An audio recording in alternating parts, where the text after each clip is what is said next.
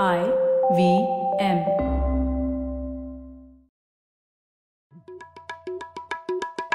भाई हम हिंदुस्तानियों को बतियाना बड़ा पसंद है। बंगाली में अड्डा उड़िया में खोटी कन्नड़ा में हरटे और हिंदी में पुलियाबाजी। इस कला के लिए हमारी हर भाषा में एक शब्द है। तो प्रणय और मैं तो अक्सर मिलकर पुलियाबाजी करते ही रहते हैं। हमने सोचा कि आपको भी इसमें शामिल कर लिया जाए। तो आइए प्रणय और सौरभ के साथ करते हैं पुलियाबाजी। हेलो सौरभ कैसे हैं आप? मैं बढ़िया हूँ प्रणय तुम बताओ। सौरभ एक तेरहवें एपिसोड में हमने बात की थी प्रॉपर्टी के अधिकार पर श्रुति राजगोपालन के साथ और वो बहुत ही अच्छी चर्चा थी। उसमें मैंने तो बहुत कुछ सीखा और उसमें हम लोगों ने डिस्कस किया था कि कैसे ये प्रॉपर्टी वाला अधिकार ऐसा अधिकार है जिसके बिना सारे दूसरे संवैधानिक अधिकार बेअसर हो जाते हैं। तो इसी विषय पर थोड़ा और समझने की कोशिश करते हैं और प्रॉपर्टी का एक और हिस्सा होता है इंटेलेक्चुअल प्रॉपर्टी जो हम लोगों ने ज़्यादा नहीं डिस्कस किया था उस टाइम पर पर इसके बारे में आज थोड़ी डिटेल में चर्चा होनी चाहिए। बिल्कुल, ये तो बहुत ही इंपॉर्टेंट टॉपिक है, खासकर अब लोग बोलते ही हैं कि जैसे पुराने जमाने में सारी चीज़ें प्रॉपर्टी वो होती थी जिसको आप हाथ से छू कर देख सकते हो। पर आजकल तो बहुत सारी ऐसी प्रॉपर्टी होती है जो हम सिर्फ़ हम अपने दिमाग में बनाते हैं और सिर्फ़ दूसरे के दिमाग में भेज देते हैं सीधा। हाँ, तो ये तो, हम्म। तो बहुत ही इम्पोर्टेंट टाइप की प्रॉपर्टी है। तो इसके लिए आज हमारे साथ बहुत अच्छे गेस्ट हैं मिहिर महाजन। ये मिहिर आईपी राइट्स के स्पेस में बहुत समय से काम कर रहे हैं और अभी एक यूएस में आईपी फर्म के साथ में काम करते हैं और यूएस और इंडिया दोनों ही जगहों पर काफ़ी क्लाइंट्स के लिए उनके इंटेलेक्चुअल प्रॉपर्टी के फाइलिंग्स और उनको एडवाइस देना वगैरह इस विषय पर इस तरीके की चीज़ में बहुत समय से और पर्सनली मैं इनको बहुत समय से जानता हूँ मेरे आईपी गुरु यही है। मिहिर वेलकम आपका पुलियाबाजी पर। बहुत खुश हूँ कि मैं इसमें पार्टिसिपेट कर सक रहा हूँ और आशा है कि आपके जो सुनने वाले हैं, उनको कुछ मज़ेदार और ऐसी चीज़ें सुनने को मिले जिनसे कोई उनकी ज्ञान में भी वृद्धि हो और ऐसे भी हो कि उनका एंटरटेनमेंट भी हो जाए। ये ना हो कि बौद्धिक संपदा जैसे कभी कभी ये लॉ टाइप का टॉपिक थोड़ा ड्राई हो जाता है नहीं? हाँ, तो कोशिश रहेगी कि वैसे ना हो। ठीक ठीक। तो अभी चर्चा शुरू करने से पहले ना मेहर ये काफ़ी लोगों ने तो ये आईपी राइट्स और इन सब चीज़ों के बारे में बहुत कभी सिर्फ़ अखबार में कोई लेख पढ़ा होता है या कुछ क, हम्म। क, लोग कम ही लोगों को जानते हैं जो इस फ़ील्ड में काम करते हैं।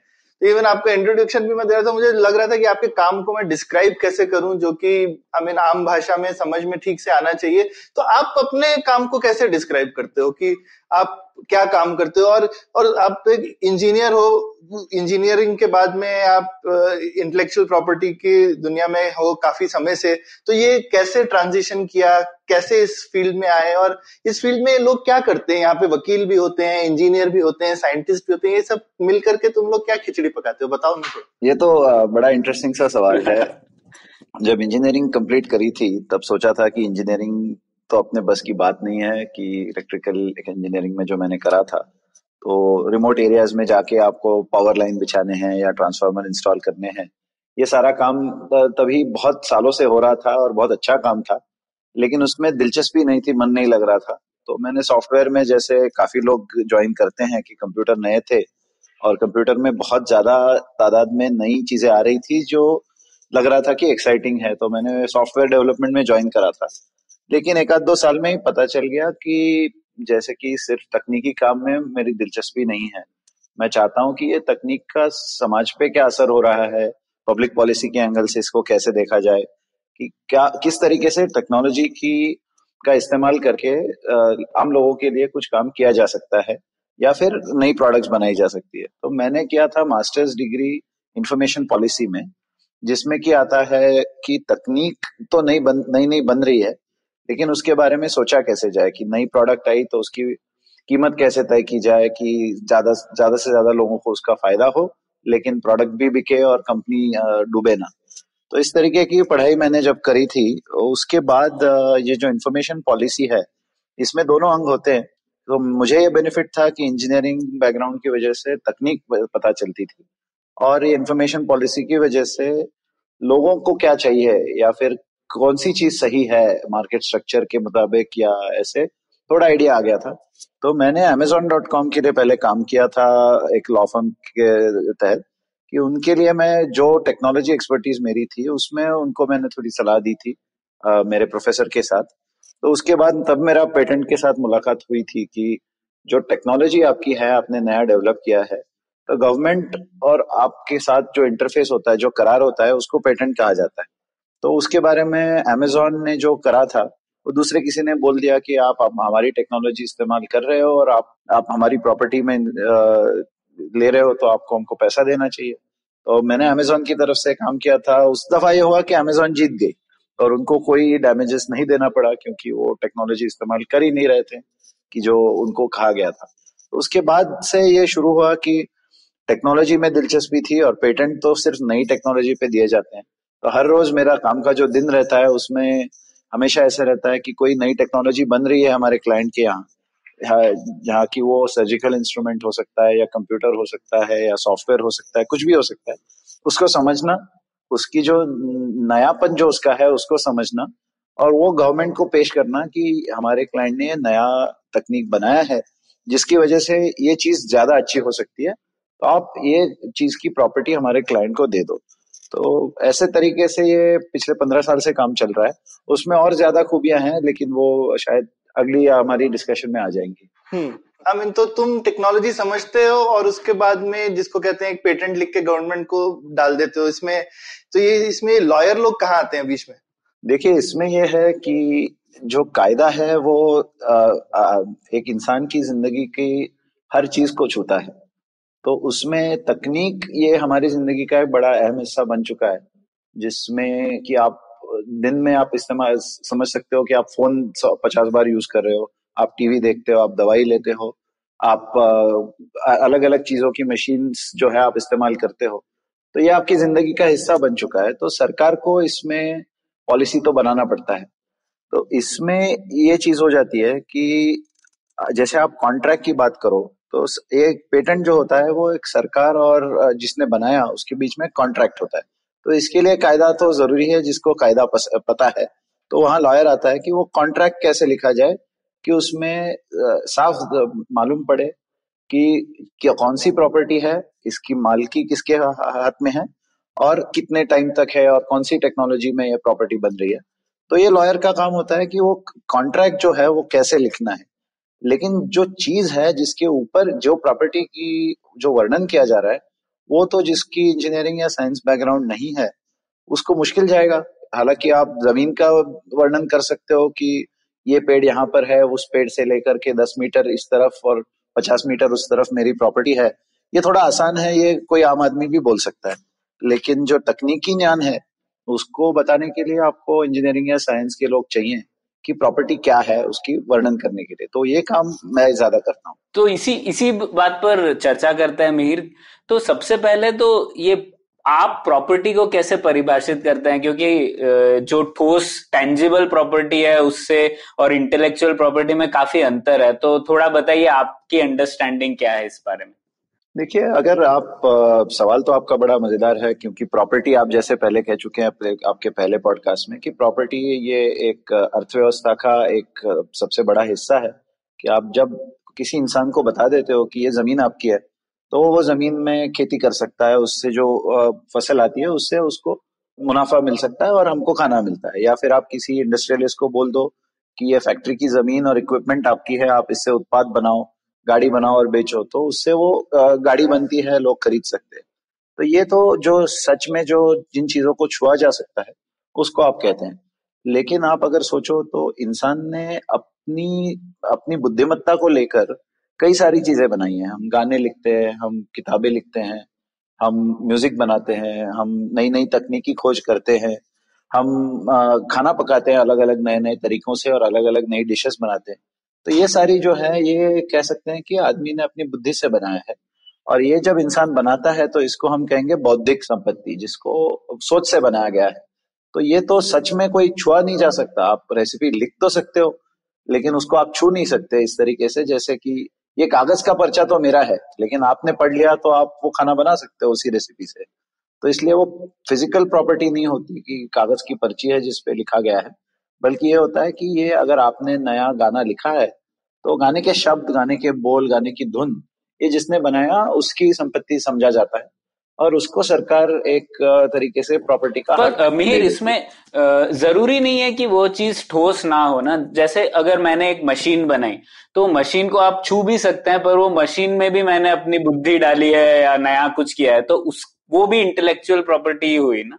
बात तो सही है तो इंटेलेक्चुअल प्रॉपर्टी मतलब अगर आप जैसे जो कई सालों से कई शतकों से इंटेलेक्चुअल प्रॉपर्टी वेस्ट से लेके हमारे कंट्री में 1850 के आसपास पहला कायदा बना था इसकी तरफ़। अच्छा। तो इसमें जो कहा गया है ज़्यादातर देशों में जो आपको बौद्धिक संपदा दी जाती है जिसको इंटेलेक्चुअल प्रॉपर्टी कहते हैं सरकार आपकी उस पर आपका हक जो है रिकग्नाइज करती है। उसमें है एक है उसको कहते हैं कॉपीराइट तो कॉपीराइट ये है कि वो क्रिएटिव एक्सप्रेशन जैसे कि आपने आपकी इमेजिनेशन से कुछ बनाया जो सच में नहीं है। जैसे आपने कविता लिखी तो ये नए शब्द है नए बोल है उनको आगे पीछे करके आपने कोई इमोशन आपने एक्सप्रेस किया है। या फिर आपने कोई आ, किताब लिखी जो जिसमें नए किरदार लिखे हैं या आपने फ़िल्म बनाई। तो ये सारी चीज़ें हैं जिनको छुआ भी जा सकता है। आप डीवीडी भी देख सकते हो या फिर आप नेटफ्लिक्स में देखोगे तो उसको छू नहीं सकते। लेकिन इसमें उसका फ़िज़िकल होना ये ज़रूरी नहीं है। इसमें ज़रूरी यह है कि वो शब्द है। वो शब्द अगर सिर्फ़ बोली भाषा में है, जब लिखे नहीं गए तो भी वो प्रॉपर्टी है ही। तो ये कॉपीराइट इस तरीके से कहा जाता है कि जो क्रिएटिव है, जो नया बनाया है, जिसका वैल्यू जो है, वो क्रिएटिविटी में तो ये जो है, इसको छुआ भी जा सकता है, ना भी छुआ जाए, लेकिन बौद्धिक संपदा जो है, वो दोनों तरीके से उसको ये होती है कि वो जो कागज़ का पन्ना है, जिसमें छपा है, जैसे किताबें आप पढ़ते हैं, उसके जो जैकेट होता है उस पर लिखा होता है कि कॉपीराइट वो जिसने लिखा है उसके नाम पे है या जो जिसने प्रकाशित किया है उसके नाम पे है। तो वो किताब जब आप खरीदते हो तो वो बुक आपकी हो जाती है जो आपके हाथ में है। लेकिन इसका मतलब ये नहीं कि आप उसको जेरोक्स करो और आपके दोस्तों में बांटो। तो ये अलाउड नहीं है क्योंकि किताब आपने ली तो वो वस्तु आपकी हो गई लेकिन उसके शब्द आपकी मालकी के नहीं हुए। ठीक है। तो ये कॉपीराइट है अलग अलग तरीके के होते हैं। ट्रेडमार्क ट्रेड सीक्रेट पेटेंट हम बात तो करेंगे। लेकिन हम्म। इस तरीके से है कि वस्तु भी हो सकती है और कॉन्सेप्ट भी हो सकता है। दोनों में वो हक चलता है। अच्छा तो इ, इ, मतलब इनमें अलग अलग टाइप के इंस्ट्रूमेंट्स हो गए इंटेलेक्चुअल प्रॉपर्टी रिकग्नाइज करने के लिए। तो इसी बारे में थोड़ा और बताइए ना जैसे इंसानी रचनात्मकता की चीज़ों को प्रॉपर्टी में किस किस प्रकार से फिट किया गया है, किस प्रकार से वर्गीकृत किया गया है? क्योंकि हम लोगों ने अक्सर सुना है जैसे कोका कोला का एक ट्रेड सीक्रेट है, उनका फॉर्मूला या फिर कॉपीराइट ट्रेडमार्क पेटेंट्स ये सब सुने तो है, पर एग्जैक्टली exactly इनमें क्या फ़र्क है, थोड़ा समझाइए। हाँ ज़रूरी। प्रणय इसमें मैं, तुमने एक सवाल पहले पूछा था राइट कि हमने अगर अपनी बुद्धि यूज़ करके कंप्यूटर बनाया तो वो भी, उसमें भी एक हमारा इंटेलेक्ट का पार्ट है, बुद्धि तो उसमें उसमें लेकिन एक जो फ़र्क समझने वाली चीज़ है, ये बुक का एग्ज़ाम्पल जो दिया मीर ने, वो अच्छा है कि जब आप किसी से कंप्यूटर खरीदते हो, वो कंप्यूटर तो आप ही का है ना? हाँ ठीक है, लेकिन वो जो कंप्यूटर बनाने की समझ है और डिज़ाइन है, वो आप नहीं ले सकते और वो आपका नहीं हुआ। तो वैसे ही जैसे कि आपने किताब ली, पर वो जो किताब में अल्फाज हैं, वो आपके नहीं वो तो उस लेखक के हैं या कवि के हैं जिसने वो अल्फाज बोले। तो इस तरह से ये एक फ़र्क है कि आपकी समझ जो है, हो सकता है वो वो किसी वस्तु में बदल जाए। तो वो, और वो वस्तु फिर आप किसी को बेच भी सकते हो या रेंट कर सकते हो या कुछ भी, लेकिन इंटेलेक्चुअल प्रॉपर्टी वो, क्या कहना चाहिए? जैसे जैसे आपने रेसिपी से खाना बनाया तो खाना तो आप किसी को दे सकते हो, पर रेसिपी शायद आप रख सकते हैं फिर। तो ये एक तरीके, ये ये कभी कभी हम दोनों चीज़ों में को मिक्सअप करते हैं, लेकिन ये ये मिक्सअप नहीं होना चाहिए। क्या क्या बोलते हो मेहर हाँ सौरभ, आप जो कह रहे हो सही है कि आखिर में ऐसा है कि अगर आपको किसी को कोई चीज़ बेचनी हो, या फ्री में देनी हो, जो भी है तो चीज़ का हस्तांतरण तो करना ही पड़ता है। चाहे वो खाना हो, या वो किताब हो, या फिर टेलीविज़न शो हो, या फिर मशीन हो। आपको उस चीज़ का हस्तांतरण तो करना पड़ता है ताकि वो जो खरीद रहा है वो इस्तेमाल कर सके। तो लेकिन उसको उसी चीज़ पर, वो एक चीज़ पर उसका हक प्रस्तापित हो जाता है। जैसे आप किताब खरीदते हो, आप पढ़ सकते हो, आप उसको बेच सकते हो, आप दे सकते हो तो वो चीज़ पर आपका हक हो गया। लेकिन इसका मतलब ये नहीं कि उस चीज़ की आप कॉपी बनाओ। तो कॉपीराइट इसी को कहा जाता है कि जो जिसने लिखी है, उसका हक उस पर बनता है। तो ये जो चीज़ है वो क्रिएटिव एक्सप्रेशन के लिए दिया जाने वाला बौद्धिक संपदा हक है। इसमें यह है कि आप कॉपीराइट किसी भी चीज़ पर कर सकते हो जो आपके दिमाग से आपने बनाया। तो उसमें ये हो सकता है शब्द हो सकते हैं इसमें रेसिपी हो सकता है इसमें धुने हो सकती है इसमें फ़िल्में हो सकती है इसमें सॉफ्टवेयर कोड भी हो सकता है। हाँ पॉडकास्ट एपिसोड भी हो सकता है। बिल्कुल ये पॉडकास्ट एपिसोड आप आपका हक हो सकता है या मेरा हक हो सकता है। तो जैसे है कि जो पार्टिसिपेट कर रहा है उसका हक नेचुरली रिकग्नाइज किया जाता है। लेकिन इस चीज़ में होता है कि ये सिर्फ़ एक्सप्रेशन को इसको आपने बौद्धिक संपदा हक दे दिया। तो अगर आ, अगर जैसे बोलो कि आज हम तीनों बौद्धिक संपदा के बारे में बात कर रहे हैं। कल को और कोई दो जने बैठ गए और उन्होंने भी बौद्धिक संपदा के बारे में बात करी और यही टॉपिक्स के बारे में उन्होंने चर्चा की तो वो उनकी कॉपीराइट हो जाएगी। भला हालाँकि टॉपिक्स वही हैं बात यही होगी शायद उदाहरण भी यही होंगे। लेकिन वो अलग एक्सप्रेशन है। इसी आइडिया का अलग एक्सप्रेशन है। तो वो अलग हो जाएगा तो उसको कॉपीराइट पर अगर उन्होंने सेम चीज़ बोली जो हम लोगों ने बोली शब्द ब शब्द तो कॉपीराइट वायलेशन नहीं हुआ। हो सकता है लेकिन उसमें यह है कि क्या हमने क्रिएटिव एक्सप्रेशन दिया कि जो मैं शब्द बोल रहा हूँ वो मेरे शब्द हैं और जो नए हैं और ये दूसरा किसी ने पहले नहीं कहा है ये तो मुझे बताना पड़ेगा। अच्छा। तो हम्म। ऐसा नहीं है कि मैंने किताब को पढ़ लिया किताब से एक पैराग्राफ पढ़ लिया और वो मेरा पढ़ने से मेरा कॉपीराइट उसमें आ गया। हाँ, हाँ, तो हाँ. बात वही बात को अलग अलग तरीके से कहा जा सकता है। बिल्कुल वैसे के वैसे कॉपी बनाओ तो ये हो जाता है। लेकिन पूरा टोटल कॉपी पेस्ट मार दिया तो गड़बड़ है। हाँ वो सॉफ्टवेयर में काफ़ी बार ये होता है। जैसे कि आप उदाहरण के तौर पर ले लो कि जो गूगल ने जो एंड्रॉयड प्रणाली बनाई है हम्म। तो एंड्रॉयड प्रणाली में करीब करीब कई करोड़ों लाख सॉफ्टवेयर कोड की लाइनें हैं जिसमें गूगल ने लिखा है कि आप जैसे आप फ़ोन डायल करते हो तो उसका एक प्रोग्राम होता है कि आप एंड्रॉयड में अपने आउटगोइंग कॉल का बटन दबाया, उसके बाद क्या क्या चीज़ें होंगी वो प्रोग्राम डिफाइन करता है। तो गूगल ने वो सारा एंड्रॉयड में लिख दिया है। तो ओराकल को कंपनी को ये लगा कि एंड्रॉयड ने उनका कॉपीराइट वायोलेट किया है, उन्होंने गूगल पे मुकदमा दर्ज किया। तो उसमें कहना यह था कि गूगल की कई करोड़ों लाइनें हैं जो एंड्रॉयड में है, उसमें से कुछ हज़ार लाइनें, कुछ कुछ सौ या कुछ हज़ार लाइनें ओराकल के जावा प्रोडक्ट में पहले ही लिख चुके हैं वो लोग। तो अच्छा। तो ओराकल ने कहा कि इन करोड़ों लाइनों में कुछ हज़ार दो हज़ार लाइनें आप हमारी हैं। तो गूगल हमारी कॉपीराइट को इस्तेमाल कर रहा है उनको हमको पैसा देना चाहिए। तो इसमें हुआ ये कि वो लाइनें अगर आप बात करो कि करोड़ों लाइनों में से हज़ार लाइन तो कोई मतलब कोई उसमें बात ही नहीं गुंजाइश ही नहीं है हक की।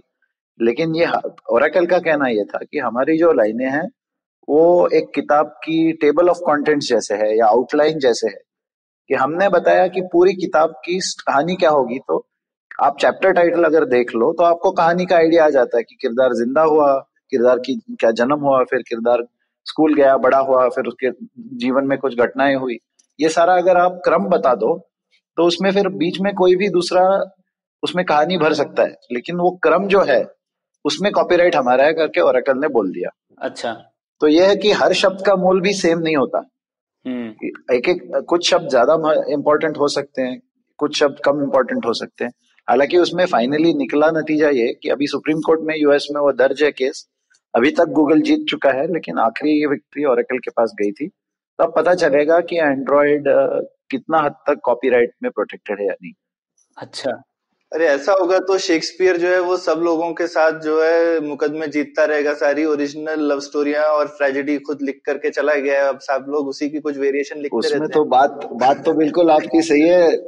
लेकिन हमको शुक्रगुजार होना चाहिए कि ये जो सारी इमेजिनेशन थी उन्होंने 300-400 साल पहले लिखी थी कहानियाँ। तो वो तो जिसने लिखी है उसकी ज़िंदगी तक ही सीमित है कॉपीराइट ज़्यादातर देशों में हाँ। जिसने लिखा है अच्छा। आपको कॉपीराइट देना क्यों है? अगर मैं आपको पूछूँ सौरभ कि ये पॉडकास्ट में आपको कॉपीराइट क्यों देना चाहिए सरकार ने? तो आप क्या कहोगे? मैं तो कुछ नहीं कहूँगा हमें तो चाहिए भी नहीं। हम तो चाहते हैं ज़्यादा से ज़्यादा लोग सुने तो हम तो एनकरेज करते हैं लोगों को कि प्लीज़ कॉपी करके और बांटिए।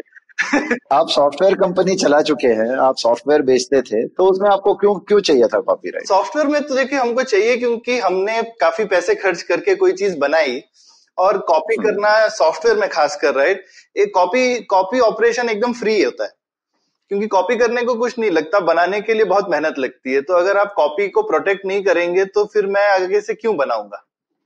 हाँ लेकिन अगर मैं यही सवाल आपको पूछूँ कि आप अपने बाल बच्चों के लिए आपने सेविंग्स जो करी होंगी तो सपोज़ करो आज से सौ साल की डेट में आप तो अस्तित्व में नहीं रहेंगे हालाँकि टेक्नोलॉजी बन रही है कि लाइफ एक्सटेंशन हो जाए। हम्म। लेकिन मान लो कि सौ साल के बाद आप नहीं है हम्म, तो क्या आपके बच्चों का कॉपीराइट उस लाइन पे होना चाहिए? हाँ ये तो काफ़ी क्या कहते हैं ये तो सोचा नहीं मैंने कभी। तो, तो इसमें नैतिक मुद्दा ये आता है कि कॉपीराइट का जो इंटेंशन है जो गवर्नमेंट इसलिए देना चाहती है कि ज़्यादा पोएट्री लिखी जाए ज़्यादा सॉफ्टवेयर लिखा जाए ज़्यादा हाँ। फ़िल्में बनाई जाए कि अच्छी और वैरायटी वाली फ़िल्में बने या किताबें बने हम्म, तो लोगों का फ़ायदा है।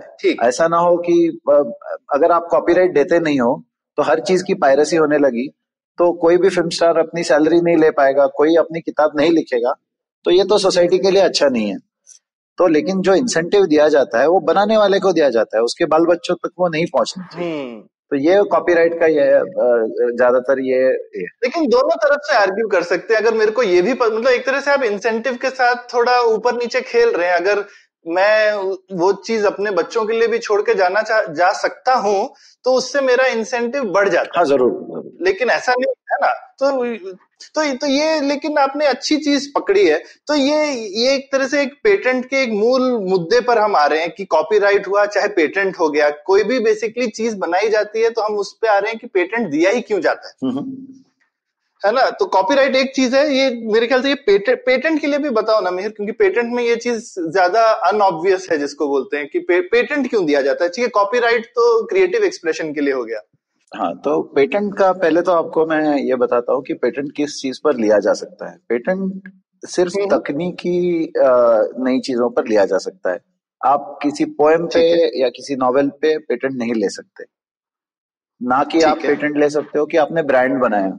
तो उस पे आप पेटेंट नहीं ले सकते कि आपने एक नया कॉफ़ी शॉप खोला, आपने कुछ उसका नाम दे दिया तो आप उस पे पेटेंट नहीं ले सकते। उसमें आपको ट्रेडमार्क मिल जाएगा। नई कंपनी का नाम, नए प्रोडक्ट का नाम, उसमें ट्रेडमार्क मिल जाता है। तो तकनीकी जो चीज़ें बनती हैं, उनमें आज की डेट में दो तरीके के प्रोटेक्शन आपको बौद्धिक संपदा हक मिलते हैं। एक होता है ट्रेड सीक्रेट जो प्रणय ने पहले बात करी थी कोका कोला की।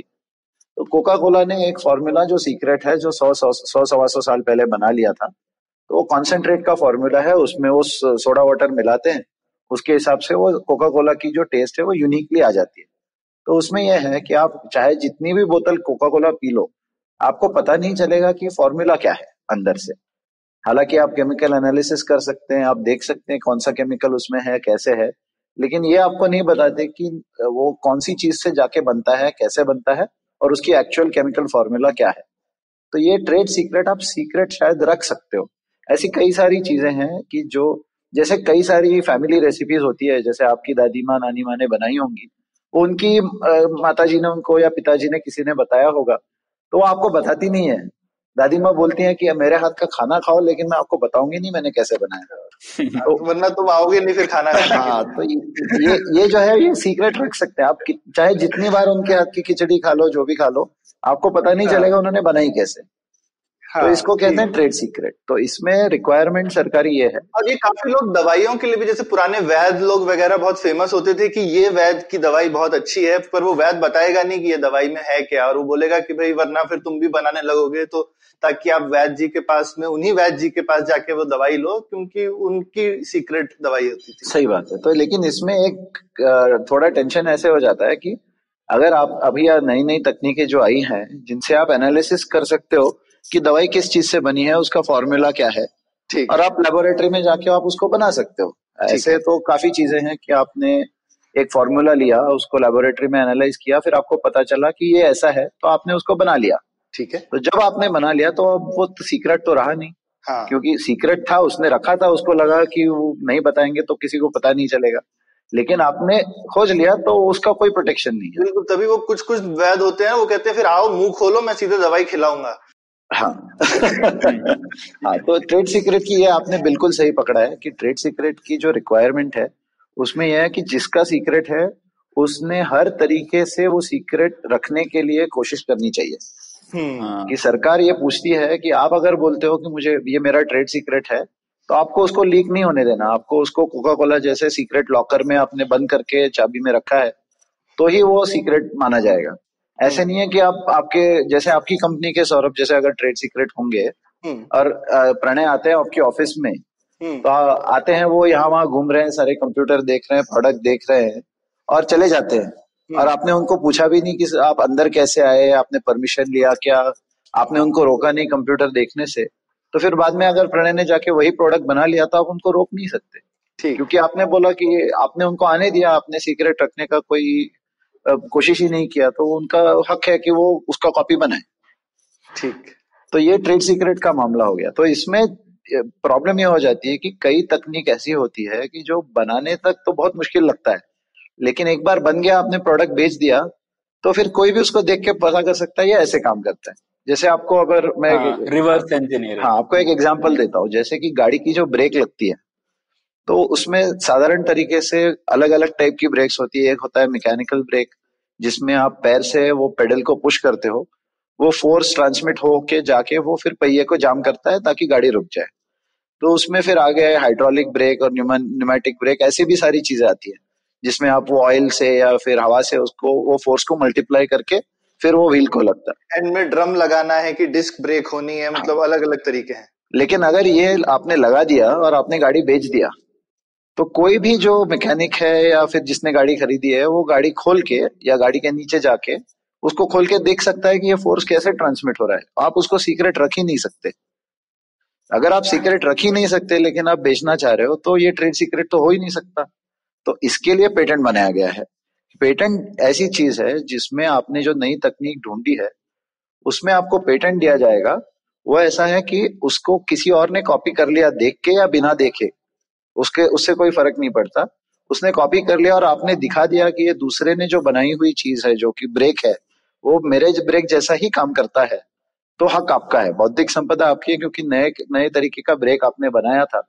उसको इसने जाके देख के कॉपी बना लिया या बिना देखे भी कॉपी बना लिया। तो वो, उसको आप रोक लगा सकते हैं। सरकार ने आपको हक दिया है। कि अगले 20 साल तक इस तरीके का ब्रेक अगर बनाना हो तो सौरभ से परमिशन लेना है। हम्म, हम्म। और मुझे ये पब्लिक करना पड़ेगा क्या कि मैंने क्या फॉर्मूला यूज़ किया है पेटेंट दायर करने के दौरान? हाँ उसमें यह है कि पेटेंट कायदे का दूसरा यह है कि ट्रेड सीक्रेट कायदा अगर आप देख लो तो अगर जैसे जो वो जो वैद का उदाहरण जो सौरभ ने दिया वो वैध कभी किसी को अगर नहीं बताएगा सिर्फ़ अपने बच्चों को बताएगा तो दवाई ज़्यादा लोगों तक पहुंचेगी नहीं। जो लोग उसके सक- पास पहुँच सकते हैं, उन्हीं को मिलेगी। लेकिन दवाई तो हर हर जगह पहुंचनी चाहिए। पब्लिक हेल्थ के हिसाब से अगर देखो तो सबको दवाई मिलनी चाहिए। तो पेटेंट की रिक्वायरमेंट यही है कि जो आपने बनाया, वो आप पब्लिक को बता दो कि कैसे बनाया। ऐसी तरीके से बताओ कि कोई भी इंजीनियर या डॉक्टर या जो भी उस प्रोफेशन में काम करने वाला वैज्ञानिक है, वो अगर वो आपका पेटेंट पढ़े तो उसको पता चले कि ये कैसे बनाना है। तो आप अगर बता दोगे तो उसके दो तीन फ़ायदे होते हैं। एक तो बता दिया, लेकिन आपका हक है बीस साल तक। इसलिए आपको बताने में कोई हर्ज नहीं होता क्योंकि बीस साल में आप उससे मुनाफा कमा सकते हो। लेकिन अगर आपने बता दिया कि इस तरीके से मैंने दवाई बनाई है और और कोई तीसरा आदमी आके वो पढ़ लेता है, वो सोचता है, ये दवाई ऐसे बनाई है, लेकिन इसका तो प्रोसेस कॉस्ट बहुत ज़्यादा है। ये दवाई बनाने में एक ग्राम का हज़ार रुपया लगेगा।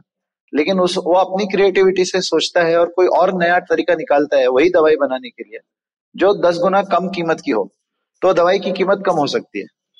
या फिर वो दवाई का फॉर्मूला देख के वो दूसरा दवाई बना सकता है, जो दूसरे की, किसी बीमारी को ठीक करे। तो ये आप नॉलेज को आप बांट रहे हो एक एक तरीके से। हालाँकि हक आपका है बीस साल तक। आप पूरी दुनिया को बता रहे हो कि ये ऐसे बनाया है। तो उससे दो फ़ायदा ये होता है कि एक तो आपको हक मिलता है, इसलिए आप और ज़्यादा रिसर्च करोगे और ज़्यादा प्रोडक्ट बनाओगे। दूसरा है कि जो बाकी के लोग हैं जो काम कर रहे हैं, वो आपका पेटेंट पढ़ के सोच सकते हैं कि और क्या इम्प्रूवमेंट लाया जा सकता है उसी प्रोडक्ट में और किसी तरीके से उसको इस्तेमाल कर सकते हैं। तो ओवरऑल आपकी जो समाज है, उसमें इन्वेंशन नई तकनीकें ज़्यादा बनेंगी और ज़्यादा जल्दी बनेंगी। हालाँकि आप वैद की तरह अगर छुपा रखे, छुपाए रखे तो वो ज़्यादा नहीं बनेंगी। तो ये बेसिकली फ़ायदा है कि अगर पेटेंट जब दुनिया में नहीं थे तो सबको लगेगा कि एक तो मैं सबको अपनी इन्वेंशन कैसे छुपा के रखूँ, ताकि मैं उससे फ़ायदा बना सकूँ। और एक दूसरा प्रॉब्लम ये है कि ठीक है, एक तो वो आप छुपा के रखने के चक्कर में आप उसको शायद ज़्यादा दूर दूर तक बेचोगे नहीं, जैसे वैद वाला एग्ज़ाम्पल दिया, कि वो बोलेगा, जैसे अभी भी होता है, वो हैदराबाद में है ना, आपके मुँह में सीधे मछली डाल देते हैं। वो आपको मछली देंगे नहीं। क्योंकि उन्होंने भी एक तरीके की फैमिली सीक्रेट रेसिपी बना रखी है। वो काम करती है, नहीं, वो अलग बात है, पर जो भी है, वो वो बोलते हैं कि हमने अपनी रेसिपी बना रखी है। तो एक तो दूर तक नहीं पहुँच सकती आपकी इन्वेंशन तो एक तो सोसाइटी को बहुत बड़ा बेनिफिट है कि आप जरा थोड़ा खुल के बिज़नेस करोगे। तो आप ज़्यादा पैसा भी बना सकते हो।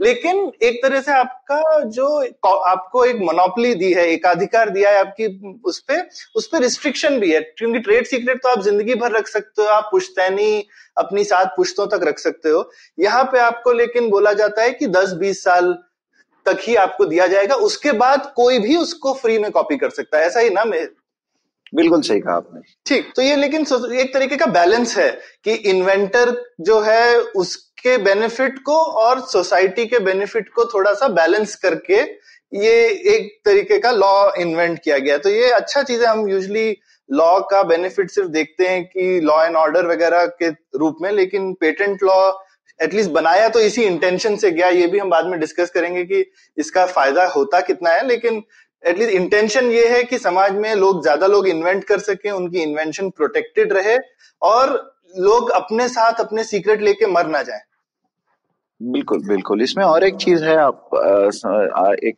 इम्पोर्टेंट चीज़ है जो कहना चाहता हूँ हम्म। कि पेटेंट आपको चार तरीके की चीज़ों पर मिल सकते हैं अच्छा एक है कि आपने जो नया आ, अगर आपने कोई नई प्रक्रिया बनाई हम्म। जैसे कि उसका जो एक उदाहरण हो सकता है कि आप केमिकल रिएक्शन जैसे हैं तो लेबोरेटरी में बहुत सारे केमिस्ट जो प्रयोग करते रहते हैं तो नई नई चीज़ें वो बना सकते हैं और वो नए नए प्रोसेस से भी बना सकते हैं।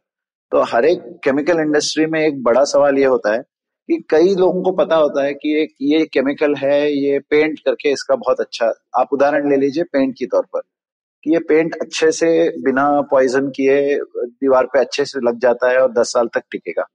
लेकिन वो पेंट जो है वो पेंट को मैन्युफैक्चर करना बड़ा एक्सपेंसिव है, ऐसे लग जाता है, क्योंकि शायद आपका वो रिएक्शन टेम्परेचर ज़्यादा हो, या फिर जो इंग्रेडिएंट्स आपको लगे कैटलिस्ट बोल के वो ज़्यादा हो, या ऐसी कोई चीज़ें, कई चीज़ें हो सकती हैं, जिससे वो पेंट नहीं बन पाता है। हालाँकि आपको पता है कि वो अच्छा पेंट है।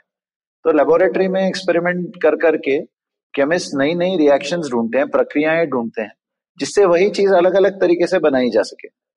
तो जब आपने वही जो चीज़ तो आपको पता है जो बनानी है, लेकिन आप उसको सस्ते तरीके से या निसर्ग के लिए अच्छे तरीके से बना सकते हो, कम एनर्जी में या फिर कम टॉक्सिसिटी से या अलग चीज़ों से तो आपकी रासायनिक इंडस्ट्री में काफ़ी उसको फ़ायदा होता है। तो ये प्रक्रिया का पेटेंट आप ले सकते हो। हालाँकि चीज़ पता हो या ना पता हो, उससे कोई ताल्लुक नहीं है। अगर एक आप नए तरीके से कोई चीज़ बना सकते हो तो आपको उसका पेटेंट मिलता है। तो ये प्रक्रिया रासायनिक हो सकती है या फिर ये प्रक्रिया आप मशीन में भी कर सकते हो। जैसे कि आप एग्ज़ाम्पल ले लो कि मैकेनिकल इंडस्ट्रीज़ में आजकल कई सारे कंप्यूटर कंट्रोल चीज़ें आती हैं कि आप फर्नीचर अगर आप देखो कैसे बनता है आजकल तो लकड़ी का एक बड़ा सा लकड़ी वहाँ पे फैक्ट्री में रखा जाता है।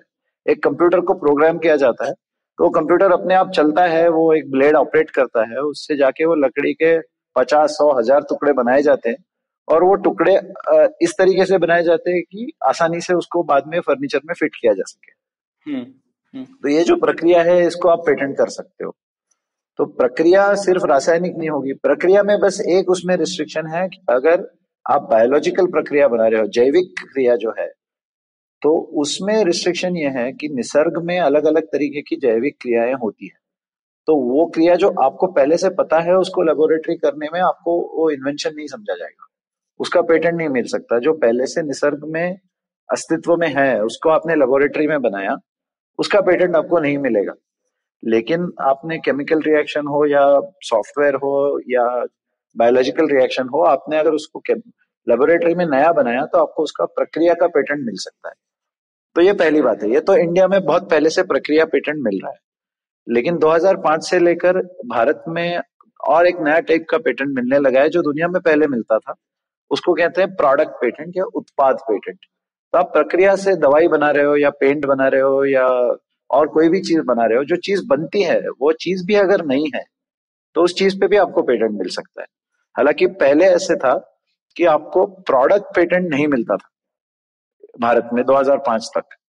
तो प्रक्रिया का पेटेंट अलग मिल सकता है तो एक ही चीज़ का आपका ये दो पेटेंट हो गया कि आपने नया, नए तरीके का अगर पेंट बनाया तो उसके बनाने का तरीका और जो चीज़ बनी है, वो चीज़, दोनों पे आपको पेटेंट मिल सकता है। तो तो उत्पाद और प्रक्रिया ये दो चीज़ें होगी। तीसरा है कॉम्पोजिशन ऑफ़ मैटर जिसको कहते हैं, या आपने एक नए तरीके का जो केमिकल बनाया, अभी जो आपका जो उत्पाद है, वो ज़्यादातर आपका उपकरण होगा, जिसको आप कहेंगे मशीन या यंत्र। जो कंप्यूटर हो सकता है, गाड़ी हो सकती है, गाड़ी का पुर्जा हो सकता है, कोई भी होता है, लेकिन उसका यांत्रिक काम है।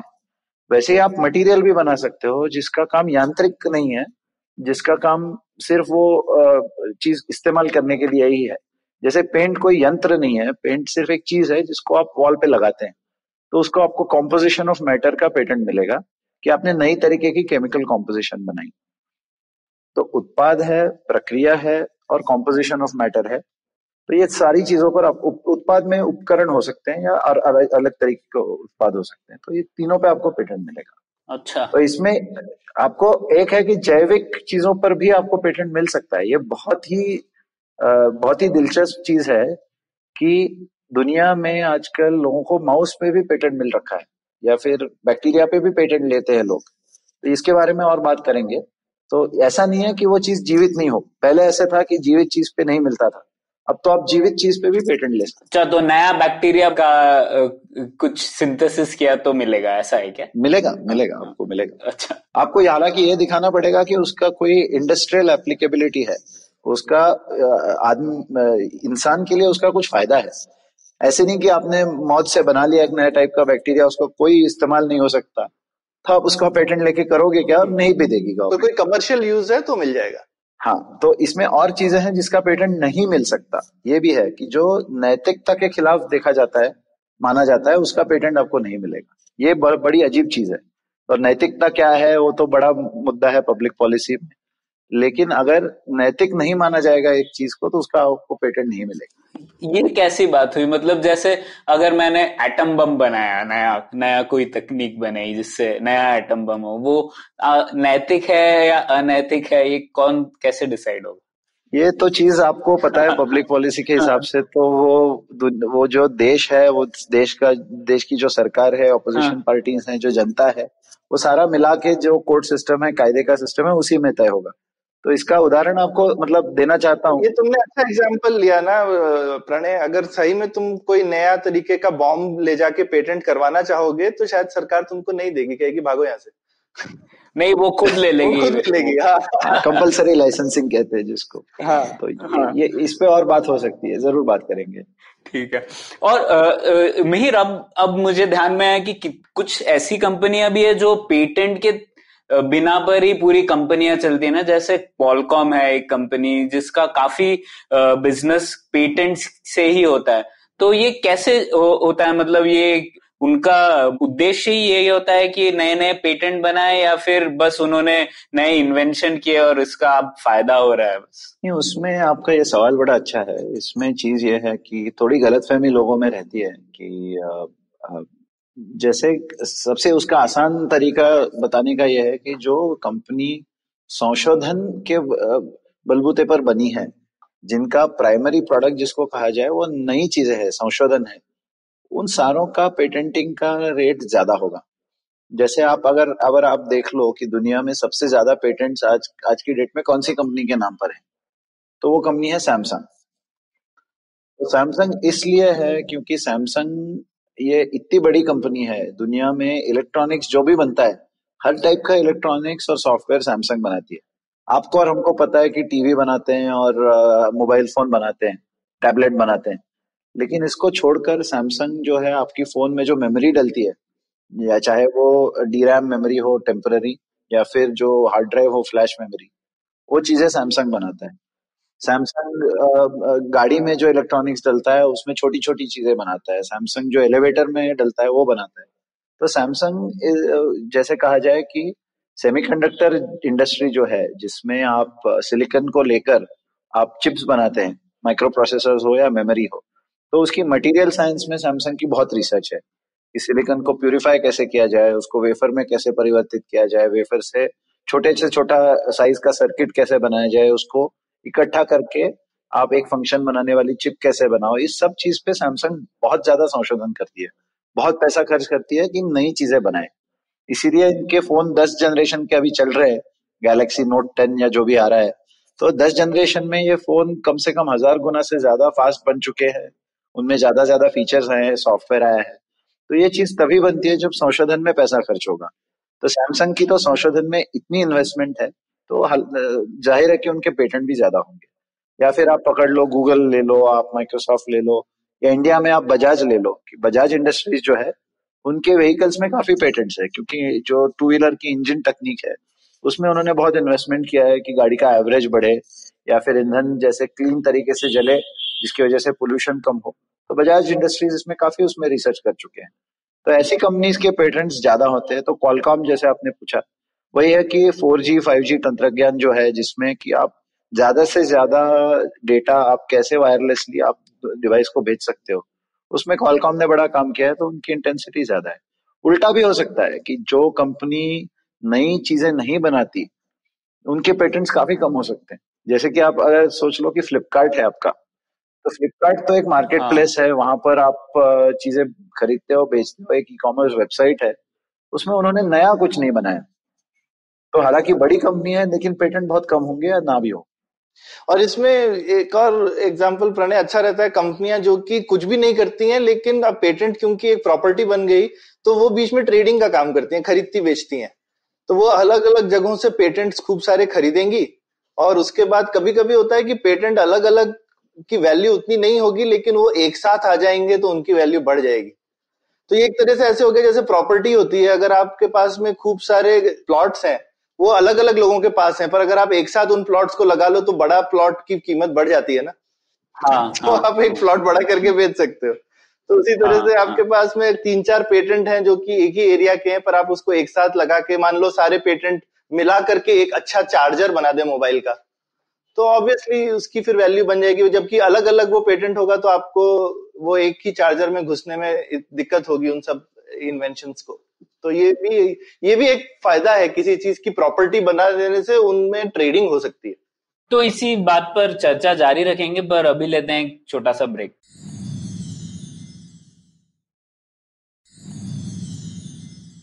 ठीक है तो अब अगला सवाल मिहिर, कि जैसे हम लोगों ने डिस्कस किया कि इंटेलेक्चुअल प्रॉपर्टी को बचाने का एक तरीका है, एकाधिकार देना। और पेटेंट कैसे दिया वो आपने बताया। तो एकाधिकार के अलावा और कोई तरीका नहीं है क्या जिससे कि हम लोग इंसेंटिवाइज कर सके किसी को इनोवेशन करते रहिए? सिर्फ़ एकाधिकार ही कर, ये तरीका है क्या? ये सवाल आपका बहुत अच्छा सवाल है, क्योंकि ये इकोनॉमिक्स की जो थियोरी है उसमें चला जाता है कि एक इंसान नई चीज़ क्यों बनाए या एक कंपनी नई चीज़ क्यों बनाए? तो जो कैपिटलिज्म या जो इकोनॉमिक थियोरी है मॉडर्न उसमें समझा जाता है कि मुनाफे के लिए ही चीज़ें बनाई जाती हैं। लेकिन जो आप इकोनॉमिक थियोरी आप जो पिछले तीस साल में जो बनी है बिहेवियरल इकोनॉमिक्स ले लो या फिर बाउंडेड रैशनैलिटी ले लो, उसमें यह पता चला है कि आदमी खुद की खुशी के लिए या अपने आजू बाजू वालों की खुशी के लिए भी चीज़ें बनाता है। जैसे कि गाने जब बनते हैं तो इसका ज़रूरी ये नहीं है कि गाने फ़िल्मों के लिए बने। आपको और मुझे लग सकता है कि यार आज अच्छा लग रहा है गाना लिखते हैं, हम बैठ के खुश हैं, दोस्त साथ में बैठ के आपने लिख दिया गाना। या फिर गम है, आप आप गम को एक्सप्रेस करना चाहते हैं तो आप पोएट्री लिखते हैं। आपका कोई उसमें इंटेंशन नहीं होता कि आपका पैसा बने। तो ये चीज़ें होती हैं कि जिसकी रिकग्निशन आजकल ज़्यादा हो रही है तो इंटेलेक्चुअल प्रॉपर्टी में यह है कि सरकार ने आपको ऑप्शन दे रखा है कि आप उसमें एकाधिकार प्रस्तापित कर सकते हैं। तो आप अगर फ़िल्म प्रोड्यूसर हैं, आप बड़ा पैसा लगा रहे हैं तो आप उसमें एकाधिकार लेंगे। लेकिन आप डॉक्यूमेंट्री फ़िल्म मेकर है, आप कोई समाज समाज में संदेश देना चाहते हैं तो आपका फ़ायदा उसमें है कि ज़्यादा से ज़्यादा लोग आपकी फ़िल्म देखें, ना कि वो फ़िल्म आप रिस्ट्रिक्ट करो और उसकी लाइसेंस लो और ऐसी चीज़ है। जैसे यूट्यूब पे काफ़ी लोग अपलोड करते हैं। तो ये लोगों को चॉइस है कि एकाधिकार लिया जाए कि नहीं। तो ये एक तो बात है कि बौद्धिक संपदा में लोगों के पास चॉइस है कि क्या किया जाए। इसके साथ लोगों ने और भी चीज़ें करी हैं, जैसे आप ओपन सोर्स सॉफ्टवेयर का ले लो, कि सरकार ये तरीके दे रही है कि आप कॉपीराइट ले सकते हो। लेकिन कॉपीराइट तो ऑल और नथिंग टाइप का हो गया कि आपने कॉपीराइट ले रखा है तो कोई और कॉपी नहीं बना सकता। तो ओपन सोर्स कम्युनिटी जो है, उन्होंने उसमें और अलग अलग चीज़ें निकाली हैं। जैसे कि मैंने अगर कोई नया सॉफ्टवेयर लिखा तो मैं उसमें यह कंडीशन डाल सकता हूँ कि अगर आप उसका इस्तेमाल मुनाफे के लिए नहीं कर रहे हो एकेडमिक रिसर्च के लिए कर रहे हो तो आपके लिए फ्री है। लेकिन मुनाफे के लिए कर रहे हो तो आपको मुझे कॉपीराइट के लिए पैसा देना पड़ेगा। तो ये एक चीज़ हो गई। या फिर मैं कह सकता हूँ कि कोई भी उसको फ्री में इस्तेमाल कर सकता है लेकिन उसमें कोई अगर उसने सुधार लाया तो वो सुधारित आवृत्ति जो है वो आपको वापस उसी लाइसेंस से फ्री देनी पड़ेगी हर हर चीज़ को। तो इनोवेशन बढ़ेगा इस मामले से कि आप मैंने कोड लिखा आपने उसको सुधारा फिर सौरभ ने उसमें और कोई सुधार लाया। तो जो कि, लाइसेंस उसका इस तरीके का था कि जो भी सुधार आएगा वो भी आपको वापस फ्री देना पड़ेगा। तो इस तरीके से भी काफ़ी चीज़ें बनी हैं। तो बौद्धिक संपदा में हक की जो बात है, वो कैसे उसको इस्तेमाल किया जाए, वो कॉन्टेक्स्ट पे डिपेंड करता है। जैसे आप अगर सोच लो कि आप, जैसे आप अगर दवाई बनाने वाली कंपनी हो तो आपको बहुत बड़ा पैसा लगाना पड़ता है कि वो दवाई को आप पहले सोचो कि क्या, कौन सी बीमारी में काम करना है, फिर उसका रिसर्च करना है, फिर दवाई के कैंडिडेट्स निकालने हैं, फिर वो कैंडिडेट्स किसी ह्यूमन को उसके उसको, वो विश ना हो, वो आपको वेरीफाई करना है। फिर वो बीमारी को ठीक ठाक ठीक करता है या नहीं, वो भी आपको वेरीफाई करना है। फिर उसकी परमिशन लेनी है। बहुत ज़्यादा खर्चा हो जाता है। तो इतने खर्चे में तो कोई उसको फ्री में नहीं दे सकता। शायद सरकार कर पाए, इस बारे में चर्चा हो सकती है कि सरकार इन्वेस्टमेंट कर सके। लेकिन प्राइवेट कंपनी अगर आप सोच लो कि आपको हज़ार करोड़ रुपया लगाना है किसी चीज़ पर तो आप मुनाफे की इसके बिना नहीं लगाओगे। क्योंकि उसका बनाने का कॉस्ट ही उतना है। लेकिन आप अगर सॉफ्टवेयर देख लो, छोटा सा सॉफ्टवेयर बनाना है, आपने दोपहर में बैठ के चार घंटे में आप सॉफ्टवेयर लिख सकते हो। तो उसका कॉस्ट भी कम है बेनिफिट भी बांट सकते हो आप तो आप शायद वो फ्री में देना चाहो। या फिर जो जावेद अख्तर हैं, जैसे लिरिसिस्ट है, जो दे सकता है उससे वो पैसा लेते हैं कि फ़िल्म में अगर गाना डाल दिया तो पैसा लिया। लेकिन आप अगर उनके पास गए कि मैं डॉक्यूमेंट्री बना रहा हूँ एनवायरमेंटल इश्यूज़ पे, आप मुझे उसके लिए गाना लिख दो। मेरे पास पैसा नहीं है तो वो शायद फ्री में आपको दे देंगे। तो ये बात ऐसी हुई कि वो कॉन्टेक्स्ट पे डिपेंड करता है कि आप हक ले या ना ले। हाँ और वो चॉइस है जैसा आपने बताया। हम्म। लेकिन यहाँ पर एक मैं काउंटर एग्ज़ाम्पल जो देना चाहूँगा मेहर अब बेसिक साइंस जो होती है उसमें डिस्कवरीज जो होती हैं वो तो इन अ वे नेचर में है उसको आप डिस्कवर कर रहे हैं उसमें भी बड़ी मेहनत लगती है सब होता है। और वहाँ कोई पेटेंट नहीं मिलता किसी चीज़ का। लेकिन अब लोग डिस्कवरी भी करते हैं और वहाँ पे एक हमने अलग तरीके की क्या कहना चाहिए रेपुटेशन इकोनॉमी बना दिया। अब डिस्कवरी इसलिए करते हैं क्योंकि आप चाहते हैं और दूसरा, जितनी आप डिस्कवरी करें, समाज में आपका अहदा बढ़ता है, आपको बड़ा साइंटिस्ट माना जाता है वगैरह वगैरह। तो लोग अहदे के लिए भी काम करते हैं। हाँ ये बात ये बात तो सही है। उसमें ये चीज़ आप आप सौरभ, आपने बिल्कुल सही बात करी कि आप अभी तक हम जो दवाई या मशीनें या फिर इसकी बात कर रहे थे आप अप्लाइड साइंस उसको कह सकते हैं या टेक्नोलॉजी कह सकते हैं कि आप सुधार लाने के लिए, इंसान की ज़िंदगी में सुधार लाने के लिए कर रहे हैं। लेकिन ये सारा जो अप्लाइड साइंस है टेक्नोलॉजी है, वो बेसिक साइंस के ऊपर ही खड़ा है। जब तक बेसिक साइंस ये कहता नहीं कि ये प्रोसेस आदमी की, जैसे कि आप कहें कि इंसुलिन जो है, जिसकी दवाई आप आप ले सकते हैं डायबिटीज़ से आप बचने के लिए तो उसका बेसिक बायोलॉजिकल प्रोसेस तो ये है कि आपके शरीर में जो शुगर है उसको कैसे एब्जॉर्ब की जाती है और उसमें क्या गलतियाँ हो सकती है। तो ये रिसर्च तो बेसिक संशोधन हो गया। उसमें पेटेंट नहीं है क्योंकि आदमी, इंसान का शरीर कैसे काम करता है, ये खोजा जा रहा है। तो इसमें आपको पेटेंट तो आपको मिलता भी नहीं है क्योंकि आप बस बता रहे हैं कि नैसर्गिक प्रक्रिया कैसे चलती है। तो ये बेसिक साइंस पे पेटेंट नहीं होता। लेकिन इसमें भी आजकल कॉपीराइट की वजह से इसमें बहुत दिलचस्प चीज़ें हो रही है। अगर आप एक मिनट दे तो मैं बात कर सकूँ उसके बारे में। हम्म बताओ ना। तो इसमें यह है कि ये जो ज़्यादातर आप सोच लो कि आप बेसिक साइंस है, जो कि आप बायोलॉजी देख लो केमिस्ट्री देख लो लॉ देख लो, उसमें भी रिसर्च होती है, या फिर इकोनॉमिक्स देख लो, हर चीज़ में जो रिसर्च होती है, ज़्यादातर वो रिसर्च पब्लिकली फंडेड होती है, कि गवर्नमेंट जैसे हमारे यहाँ सी है, या डीबीटी है डीएसपी है तो कोई वैज्ञानिक लिखता है प्रपोजल कि मैं समझना चाहता हूँ ये चीज़ निसर्ग में कैसे काम करती है तो प्रपोजल को वो डीबीटी के पास चला जाता है वो डीबीटी उनको पैसा दे देती है कि आप अपनी ज़िंदगी के अगले तीन साल खर्च करके लेबोरेटरी में एक्सपेरिमेंट करके आप ये खोजो। तो इसके बाद जो प्रबंध लिखा जाता है, शोध प्रबंध जिसको कहते हैं, वो वैज्ञानिक लिख देता है और वो जर्नल में वो छपा जाता है। वो जर्नल हो सकता है नेचर हो या फिर साइंस हो या फिर उससे छोटा जर्नल हो। तो ये जब छापा जाता है, वो पब्लिशर सारे प्राइवेट हैं। दुनिया में जो ज़्यादातर साइंटिफिक जर्नल्स हैं, वो प्राइवेटली प्रकाशित किए जाते हैं। तो वो कहते हैं, अगर आप यूनिवर्सिटी है तो आप हमसे, हमारे साइंटिफिक जर्नल्स का सब्सक्रिप्शन ले लो।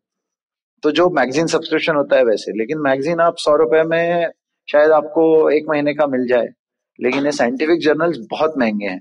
और इसकी जो एल्सेवियर या ऐसी जो कंपनियाँ हैं, इनके मुनाफे के दर अभी पिछले दो साल में एल्सेवियर ने सैतीस percent thirty seven percent profit बनाया हर साल। तो आप अगर कंपटीशन की तरफ़ से सोच लो तो एल्सेवियर का ये है कि साइंटिफिक जर्नल उनके पास जो है, ये सारी जो वैज्ञानिक कम्युनिटी है, वो चाहते हैं कि उनके जर्नल में छपे, क्योंकि वो ज़्यादा से ज़्यादा लोग पढ़ते हैं, उसका इम्पैक्ट ज़्यादा है, उससे आपका जो आप कह रहे थे कि आपका रेपुटेशन बढ़ता है। लेकिन वो वहाँ जब जाता है तो बहुत महँगा पड़ता है। तो इंडिया में तो कई ऐसी जर्नल्स हैं, जो हमारी यूनिवर्सिटीज में अवेलेबल ही नहीं है, क्योंकि वो एल्सेवियर ने उसका दाम बहुत ज़्यादा रखा है। बल्कि जो विज्ञान है उसमें वो पब्लिकली फंडेड है चाहे वो अमेरिकन सरकार हो यूरोपियन कोई सरकारें हो या इंडियन सरकार हो विज्ञान तो फ्री होना चाहिए। हाँ तो ये बेसिकली रिसर्च तो फ्री है पर उसका डिस्ट्रीब्यूशन नहीं जो है वो वो फ्री नहीं है क्योंकि उसमें पैसा वहाँ पे अटका हुआ जैसे लोग बोलते हैं अक्सर ना कि पानी तो फ्री है मुझे पीने के लिए पैसा क्यों देना पड़ रहा है? क्योंकि डिस्ट्रीब्यूशन में पैसा लगता है। हाँ लेकिन सैतीस परसेंट प्रॉफिट आप अगर देख लो प्रणय आप तो इकोनॉमिक्स के बड़े तज्ञ हैं। आप बता सकते हैं थर्टी सेवन प्रॉफिट नेचुरल है कॉम्पिटिशन इंडस्ट्री में या कोई ज़्यादा है? क्योंकि वो जर्नल वो जर्नल कर तो कुछ नहीं रहा है। जो हाँ। लिखाई है शोध प्रबंध की वो तो वैज्ञानिक खुद कर रहा है। नहीं नहीं नहीं, नहीं पर जर्नल भी खुद काम कर रहा है हाँ। ये यहाँ पे यहाँ पे मैं बोलूँगा ना कि बेसिकली कि अगर एक्चुअल परफेक्ट मार्केट में ज़ीरो प्रॉफिट होता है भाई। हम्म। ज़ीरो ज़ीरो सुपरा नॉर्मल प्रॉफिट थोड़ा सा भी थोड़ा सा भी प्रॉफिट है वो कहीं पे मार्केट का इम्परफेक्शन ढूंढना पड़ता है एंटरप्रेन्योर को वहीं पे प्रॉफिट निकलता है। परफेक्ट मार्केट में तो प्रॉफिट होता ही नहीं है। हाँ, तो इसमें यह है लेकिन कि इसमें जो है वो जर्नल की मोनोपोली बन जाती है। कि अगर आप साइंस हाँ, या नेचर जो जर्नल है। जो जो समझा जाता है कि दुनिया से मतलब जो भी नोबेल प्राइज मिलते हैं जो बड़ा बड़ा वैज्ञानिक खोजें जो होती हैं वो ज़्यादातर इन जर्नल्स में छपती हैं। हम्म। जो अमेरिकी जर्नल्स हैं या यूरोपियन जर्नल्स हैं। तो यहाँ पर जब छपती है तो जो सबसे इम्पोर्टेंट साइंटिफिक रिसर्च जहाँ छप रही है उसमें यह पब्लिशर की मोनोपोली हो जाती है। हालाँकि वैज्ञानिक नहीं चाहते कि वो क्योंकि उन्होंने हाँ, क्योंकि उन्होंने इतने सालों से अपना एक दबदबा बना लिया है तो यही एक क्लासिकल और मैं बोलूँगा कि ये शायद इंटरनेट के आने के बाद में ना ये ये प्रॉब्लम शायद ज़्यादा हो गई है क्योंकि इंटरनेट के आने से डिस्ट्रीब्यूशन का कॉस्ट प्रैक्टिकली ज़ीरो हो गया है। तो पहले तो सही में मोटी मोटी किताबें छपवा के पूरी दुनिया में भेजनी पड़ती थी और काफ़ी कम वॉल्यूम होता है इन चीज़ों का तो कॉस्ट भी ज़्यादा होती है। तो इसके लिए मैं समझ सकता हूँ कि पुराने जमाने में इन चीज़ों की पैसे लगते ही होंगे, क्योंकि आपको फ़िज़िकल चीज़ें पूरी दुनिया में बैठ करके भेजनी पड़ती थी। लेकिन अब इंटरनेट के आने से इन लोगों का मार्केट डिसरप्ट होना चाहिए था, पर अब वो अपने रेपुटेशन पे ज़िंदा है क्योंकि उन्होंने इतने सालों में अपना रेपुटेशन ऐसा बना करके ये क्लासिकल मोनोपोली वाला केस है। बिल्कुल सही बात है। इसमें आज की डेट में हो ये रहा है कि यूनिवर्सिटी ऑफ़ कैलिफ़ोर्निया जो अमेरिका की सबसे बड़ी यूनिवर्सिटी है जो कि एल्सेवियर के जर्नल जितने भी हैं उसमें से करीब करीब 18 प्रतिशत जो उसमें शोध प्रबंध छपते हैं वो सारे यूनिवर्सिटी ऑफ़ कैलिफ़ोर्निया से आते हैं। मतलब आप समझ करो कि दस में से दो पेपर उनके कैलिफ़ोर्निया यूनिवर्सिटी से आ रहे हैं। हम्म, हाँ। हम्म। तो इसमें होता है कि एल्सेवियर वो यूनिवर्सिटी से पेपर लेता है उसको अपनी जर्नल में छापता है और यूनिवर्सिटी को ही वो सारी जर्नल्स की जो सब्सक्रिप्शन बेचता है उसकी कॉस्ट इतनी ज़्यादा है कि कॉलेज कैलिफ़ोर्निया की लाइब्रेरीज जो हैं उनके बजट में नहीं आ रहा है कि अपने ही छपा हुआ रिसर्च वो लाइसेंस नहीं कर पा रहे हैं तो इसमें यूनिवर्सिटी ऑफ़ कैलिफ़ोर्निया ने उनको जो प्रपोजल दिया है उसमें उन्होंने बोला है कि हम आपको पेपर देंगे पेपर के साथ जो आपकी छापने की कॉस्ट है उसकी फ़ीस भी आप ले लो हमसे। तो हज़ार डॉलर या बारह सौ डॉलर या दो हज़ार डॉलर जो भी कॉस्ट है, वो फ़ीस हम एक दफ़ा आपको दे देंगे। उसके बाद आप उस पेपर को ओपन एक्सेस कर दो। हालाँकि मतलब कि सौरभ, आप यहाँ बैठ के यूनिवर्सिटी ऑफ़ कैलिफ़ोर्निया की सारी रिसर्च पढ़ सकोगे। तो रिसर्च की जो ज़्यादातर जो कॉस्ट है, वो सारी अमेरिकन सरकार ने दी रखी है पहले। जो एक्सपेरिमेंट करने आपको आपने उसमें दस करोड़ लगा लिए तो आपको डीबीटी ने ग्रांट दे दिया। आपने एक्सपेरिमेंट करा, आप शोध शोध प्रबंध लिख रहे हैं। आप एल्सेवियर को बोलते हैं, आप मुझसे पाँच हज़ार रुपया ले लो और छाप दो, लेकिन दुनिया में किसी को भी उसको पढ़ने दो। तो एल्सेवियर मना कर रहा है ओपन एक्सेस देने से। वो बोल रहे हैं कि हमारा जो पुराना मॉडल है, जिसमें सैंतीस परसेंट मुनाफा होता है, वही हम चलाएँगे। हम आपको ओपन एक्सेस देंगे नहीं। तो यूनिवर्सिटी ऑफ़ कैलिफ़ोर्निया एक तरफ़ से उनका सप्लायर भी है, कि जो पेपर दे रहे हैं, उनके पास थोड़ा मार्केट पावर है। तो अभी यूनिवर्सिटी ऑफ़ कैलिफ़ोर्निया ने बोला है उनके प्रोफेसर को कि आप एल्सेवियर की जर्नल में छापे ना। तो आप उनकी रेपुटेशन उनकी मोनोपोली ब्रेक करने की कोशिश कर रहे हो। तो ये देखा जाएगा आगे आगे आगे जाने वाले दिनों में कि ये कैसे ये चीज़ उभरती है, क्योंकि डीबीटी के जो हमारे विजय राघवन है यहाँ के, उन्होंने भी इसके बारे में काफ़ी बात करी है कि लाइब्रेरीज को हमको अगर नए ज्ञान की एक्सेस ही नहीं होगी तो हमारे वैज्ञानिक आगे कैसे जाएँगे? बिल्कुल। तो ये एक्सेस पब्लिकली फंडेड रिसर्च को होना चाहिए। तो इसमें मोनोपोली को ब्रेक करना चाहिए। हालाँकि कॉपीराइट तो उनके हाथ में होता है। और अगर सरकार पैसे डाल रही है किसी चीज़ में तो सरकार बोल सकती है कि इसका जो भी आउटपुट होगा वो ओपन एक्सेस जर्नल में जाना चाहिए। बिल्कुल। तो ये ये चीज़ें उभर रही है तो मार्केट प्लेस है फाइट चलती रहेंगी। तो ठीक है, अब हम लोगों ने बहुत इंपॉर्टेंट सवाल पे बात की है मार्केट पावर और मोनोपोली को कैसे तोड़ा जाए। तो इसी बात पर आ जाते हैं। इससे जुड़ा हुआ एक मुद्दा है कंपटीशन कमीशन ऑफ़ इंडिया वाला, है ना? तो कंपटीशन कमीशन ऑफ़ इंडिया इसलिए है क्योंकि प्रतिस्पर्धा रहे मार्केट में कोई मार्केट फेलियर हो या मोनोपोली पावर हो, उसे तोड़ दिया जाए। अब हम देखेंगे पेटेंट हिस्टोरिकली उसके विरुद्ध देखा गया है ना? क्योंकि पेटेंट का मतलब है आप किसी चीज़ पर एक एकाधिकार बनाए रखें। और दूसरी ओर कंपटीशन कमीशन का मुद्दा रहेगा कि प्रतिस्पर्धा बनी रहे और एकाधिकार जितने भी है सेक्टर में उसे तोड़ा जाए। तो ये विरोधाभास है या कॉम्प्लीमेंट्री है? इसके बारे में कैसे सोचा गया आप अगर सुपरफिशियली देखें या सिर्फ़ बिना सोचे देखें तो आपको लग सकता है कि ये विरोधाभास है। तो उसमें यह है कि जो आपका पेटेंट कायदा है या बौद्धिक संपदा हक है उसकी जो गोल जो मैंने पहले बताया कि ज़्यादा से ज़्यादा बौद्धिक संपदा बने ज़्यादा तकनीकी रिसर्च हो ज़्यादा प्रोडक्ट्स बने तो ये तो अ, कोई भी सरकार चाहेगी कि जो फ़ूड रिसर्च हो कि खाना सस्ता बन जाए लोगों के लिए, या फिर दवाइयों में रिसर्च हो कि बीमारी ठीक हो सके, या फिर नए नए कंप्यूटर बने जिससे नई नई चीज़ें आप कर सको। तो ये सारी चीज़ें करने के लिए आप इनोवेशन को प्रोत्साहन देना चाहते हैं, संशोधन को प्रोत्साहन देना चाहते हैं। तो उसके लिए आपने ये मोनोपोली हक जो आप कह रहे हैं, वो पेटेंट या कॉपीराइट या अलग अलग तरीके से आपने लोगों को दे रखा है। तो ये हक को आपको बैलेंस करना पड़ता है कि यह हक आपने दे तो दिया, लेकिन उसके बाद जो फ़ायदा है वो लोगों तक पहुँचा कि नहीं? तो जैसे आप अभी आपको मैं एक उदाहरण से समझाता हूँ कि दुनिया की जो नई नई जो दवाइयाँ बनती हैं, ज़्यादातर वो वेस्टर्न कंट्रीज़ में बनती हैं, क्योंकि बड़ा कॉस्ट होता है रिसर्च होता है। तो एक उदाहरण ऐसा है कि एक कैंसर की दवाई है ग्लीवेक बोल के। तो ये ग्लीवेक दवाई जो है, ये नोवर्टिस कंपनी का इसमें पेटेंट है। तो वो पेटेंट उन्होंने, उनको ऑब्वियसली दिया गया है क्योंकि उन्हें नई नई दवाई बनाई जिससे कैंसर ठीक हो जाए और आदमी को, आदमी ठीक हो जाए उससे। तो ज़िंदगी बढ़ती है तो आप उसको बोल सकते हैं ये प्राइसलेस है। तो अमेरिका में या यूरोप में जहाँ भी ये बिकती है, उसकी कॉस्ट बहुत ज़्यादा है। लेकिन वहाँ पर, या कि पब्लिक हेल्थ एक्सपेंडिचर हो या इंश्योरेंस कंपनियाँ हो, वहाँ से जाके, वहाँ के पेशेंट्स को वो मिल जाती है और ठीक हो, ठीक भी हो जाते हैं। तो उनको जब भारत में पेटेंट दिया गया तब उन्होंने यहाँ पर जो उसकी कीमत रखी, वो तीन प्रतिशत लगभग भारतीय उसको अफोर्ड कर सकते हैं। जो कि आप आप इनकम देख लें कि हमारे इनकम तो एवरेज इनकम काफ़ी कम है वेस्टर्न कंट्रीज़ से।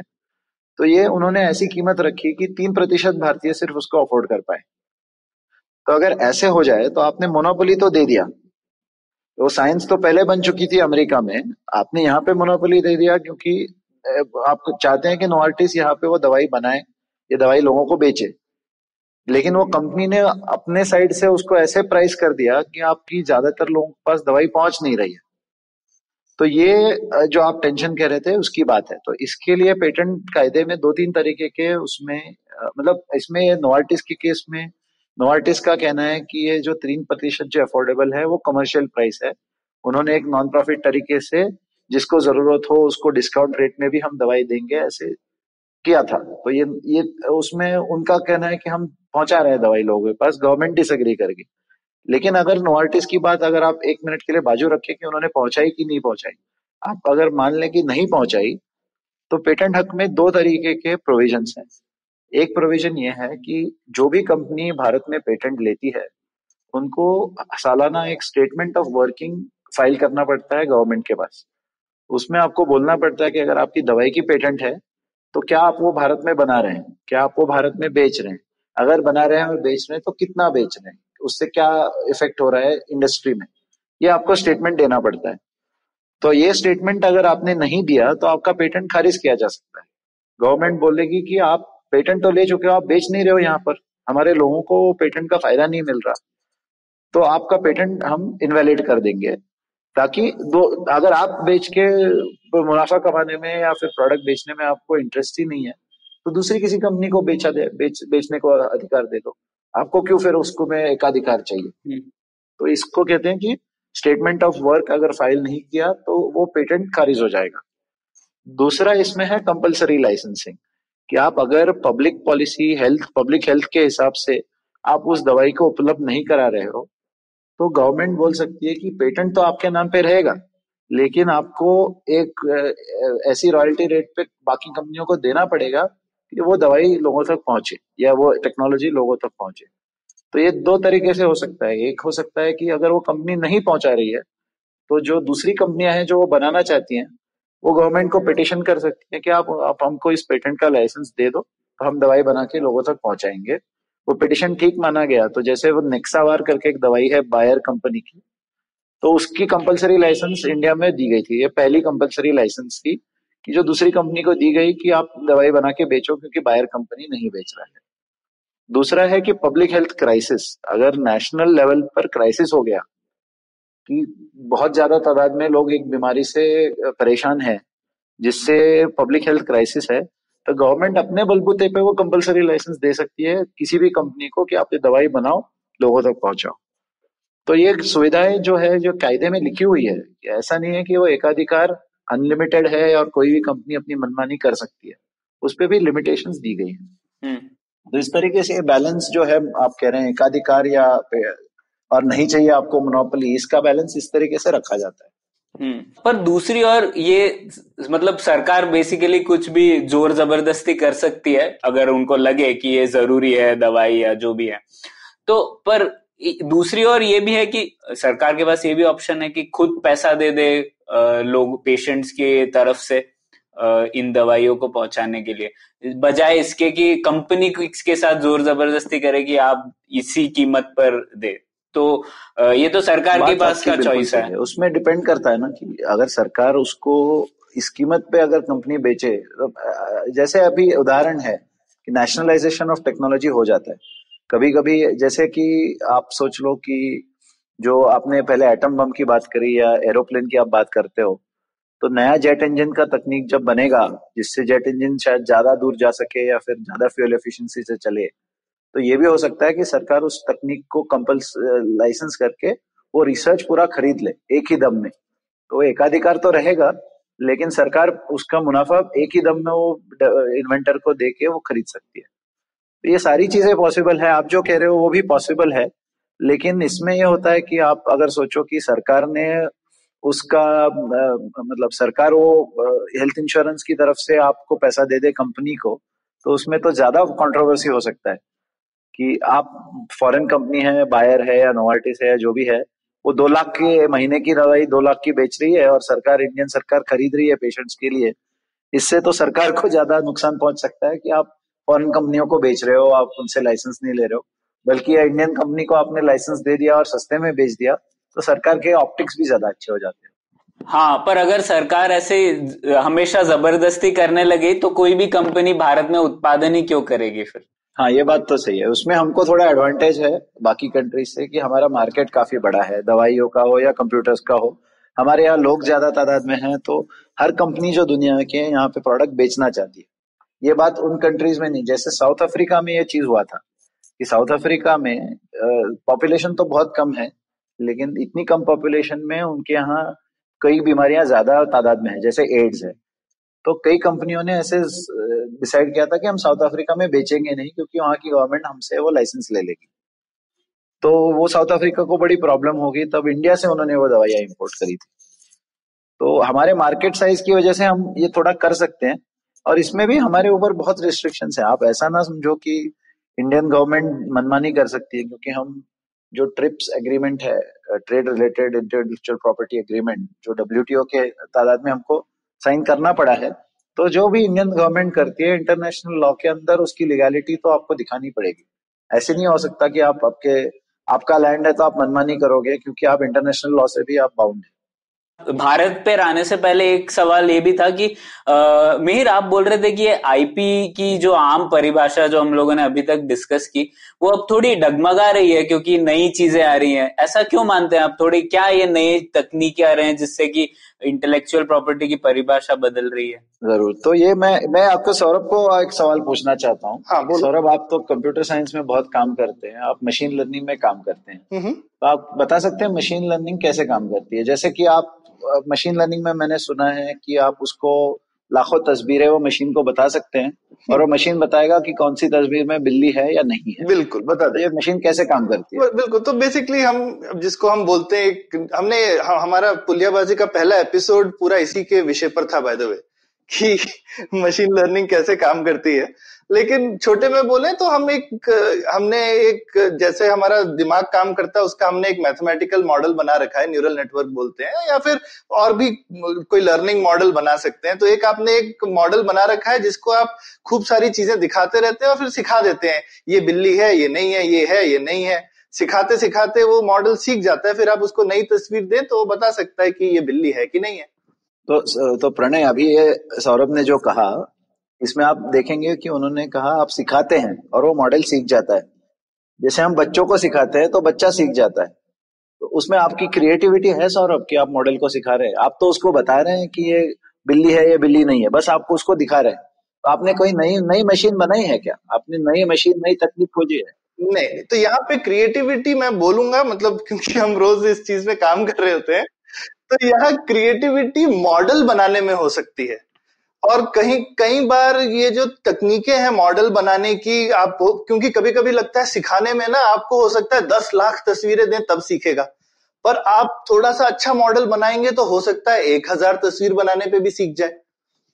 तो ये तो फिर आपकी एक इंटेलेक्चुअल कंट्रीब्यूशन हो गया ना कि आपने उसको जल्दी सिखा दिया। लेकिन इसमें मैं इन जनरल लेकिन एक चीज़ बोलूँगा कि थोड़ा मशीन लर्निंग का जो कम्युनिटी है इन जनरल वो ये सब पेटेंटिंग में विश्वास कम करता है। सब लोग जो है अपना चीज़ रिसर्च की तरह पब्लिश करते हैं और उस वजह से यहाँ पर इनफैक्ट जैसा हमने पहले डिस्कस किया कि अगर मैं ये सीक्रेट करूँ पेटेंट करूँ तो इनोवेशन बढ़ेगा। यहाँ पे मैं इस कम्युनिटी में देखता हूँ कि उल्टा है, क्योंकि कोई भी पेटेंट नहीं कर रहा है तो इनोवेशन ज़्यादा फास्ट हो रहा है। सब लोग पब्लिश करते हैं, सब लोग फटाफट कंट्रीब्यूट करते हैं और लोग एक दूसरे के आइडियाज़ को जल्दी जल्दी से कॉपी करके और उसमें छोटे छोटे इंप्रूवमेंट्स कर रहे हैं। तो देखेंगे कि ये जो मॉडल में इंप्रूवमेंट्स हैं, उसमें हज़ारों इंप्रूवमेंट हुए हैं पिछले कुछ ही सालों में और वो हज़ारों लोगों ने किए हैं। तो वो इतना जल्दी जो ये जो प्रोसेस हुआ है ये इसीलिए हुआ है क्योंकि यहाँ पे पेटेंटिंग का पेपर वर्क और ब्यूरोक्रेसी नहीं है तो इसमें यह सौरभ आप बिल्कुल सही बात कर रहे हैं तो इसमें मैं दो चीज़ें कहूँगा कि आपने पहले जो कहा हम्म। कि अगर आपको बच्चे को सिखाना है हम्म, हम्म। तो एक ही दिमाग वाला बच्चा अगर आप दो बच्चे जिनका दिमाग एक जैसा है ठीक आप एक को एक लाख तस्वीरें दिखाओ दूसरे को हज़ार तस्वीरें दिखाओ तो जो दूसरा बच्चा है वो बहुत जल्दी सीख जाएगा ठीक है। क्योंकि आपने सिखाने का तरीका बदला है या फिर आपने कुछ और चीज़ बदली है। हम्म, हम्म। तो आपका अगर सिखाने का तरीका नया है तो आप पेटेंट ले सकते हो। बिल्कुल। या फिर आप बच्चे की छोड़ दो आपकी न्यूरल नेटवर्क जो है हम्म। जिसको सिखाना है आपको उसकी डिज़ाइन आपने बदल दी कि वो जल्दी सीख सके। हाँ। तो आपने नई तकनीक बनाई है। बिल्कुल। तो मशीन लर्निंग में अब सवाल यही पैदा हो रहा है कि जितनी भी पेटेंटे फ़ाइल हो रही है उसमें लोग दोनों तरीके से डाल रहे हैं। कि लोग कह रहे हैं कि मैंने मशीन लर्निंग बिल्ली जो पहले थी, वो सिर्फ़ बिल्ली पहचान पा रही थी। अब मैंने उसको चूहा पहचानने को भी सिखा दिया। तो आप उसको पेटेंट दे दो। तो उसमें नई तकनीक तो बनाई नहीं आपने, बस आपको बिल्ली के साथ साथ चूहे की तस्वीरें भी दिखा दी। तो ये इसमें सवाल ये पैदा हो रहे हैं कि मशीन लर्निंग में आपने इन्वेंशन जो किया, जो आप स्ट्रक्चर बोल रहे हैं, वो तो आपने स्ट्रक्चर बना दिया। लेकिन आप वो मशीन को सिखा जो रहे हैं, उसमें आपकी क्रिएटिविटी कोई नहीं है। तो ये अपने आप सीखता है, उसको आपको पेटेंट नहीं मिलना चाहिए। तो इसमें ये थोड़ा सवाल पैदा हो गया है कि जो अपने आप सीखता है, उसका पेटेंट कैसे किया जाए? तो ये एक बात है। दूसरी बात है, जैसे कि आप अभी, जैसे बीमारी का हम काफ़ी बात करते हैं, दवाइयाँ। तो पहले जमाने में जो पहली दवाइयाँ बनी थी, वो रासायनिक दवाइयाँ थी, जिसको हम केमिकल्स बोलेंगे। कि आपको अगर लगता है कि कोई वायरस से आपको इन्फेक्शन हो रहा है तो वायरस आपकी सेल्स पे जाके जुड़ जाता है और उसकी वजह से आपको बीमारी होती है। तो वो वायरल इन्फेक्शन ठीक करने के लिए एक तरीका यह है कि वायरस जहाँ जुड़ता है, वहाँ वो जुड़ ना सके, इसके लिए आप शरीर में आप केमिकल डालो, दवाई डालो।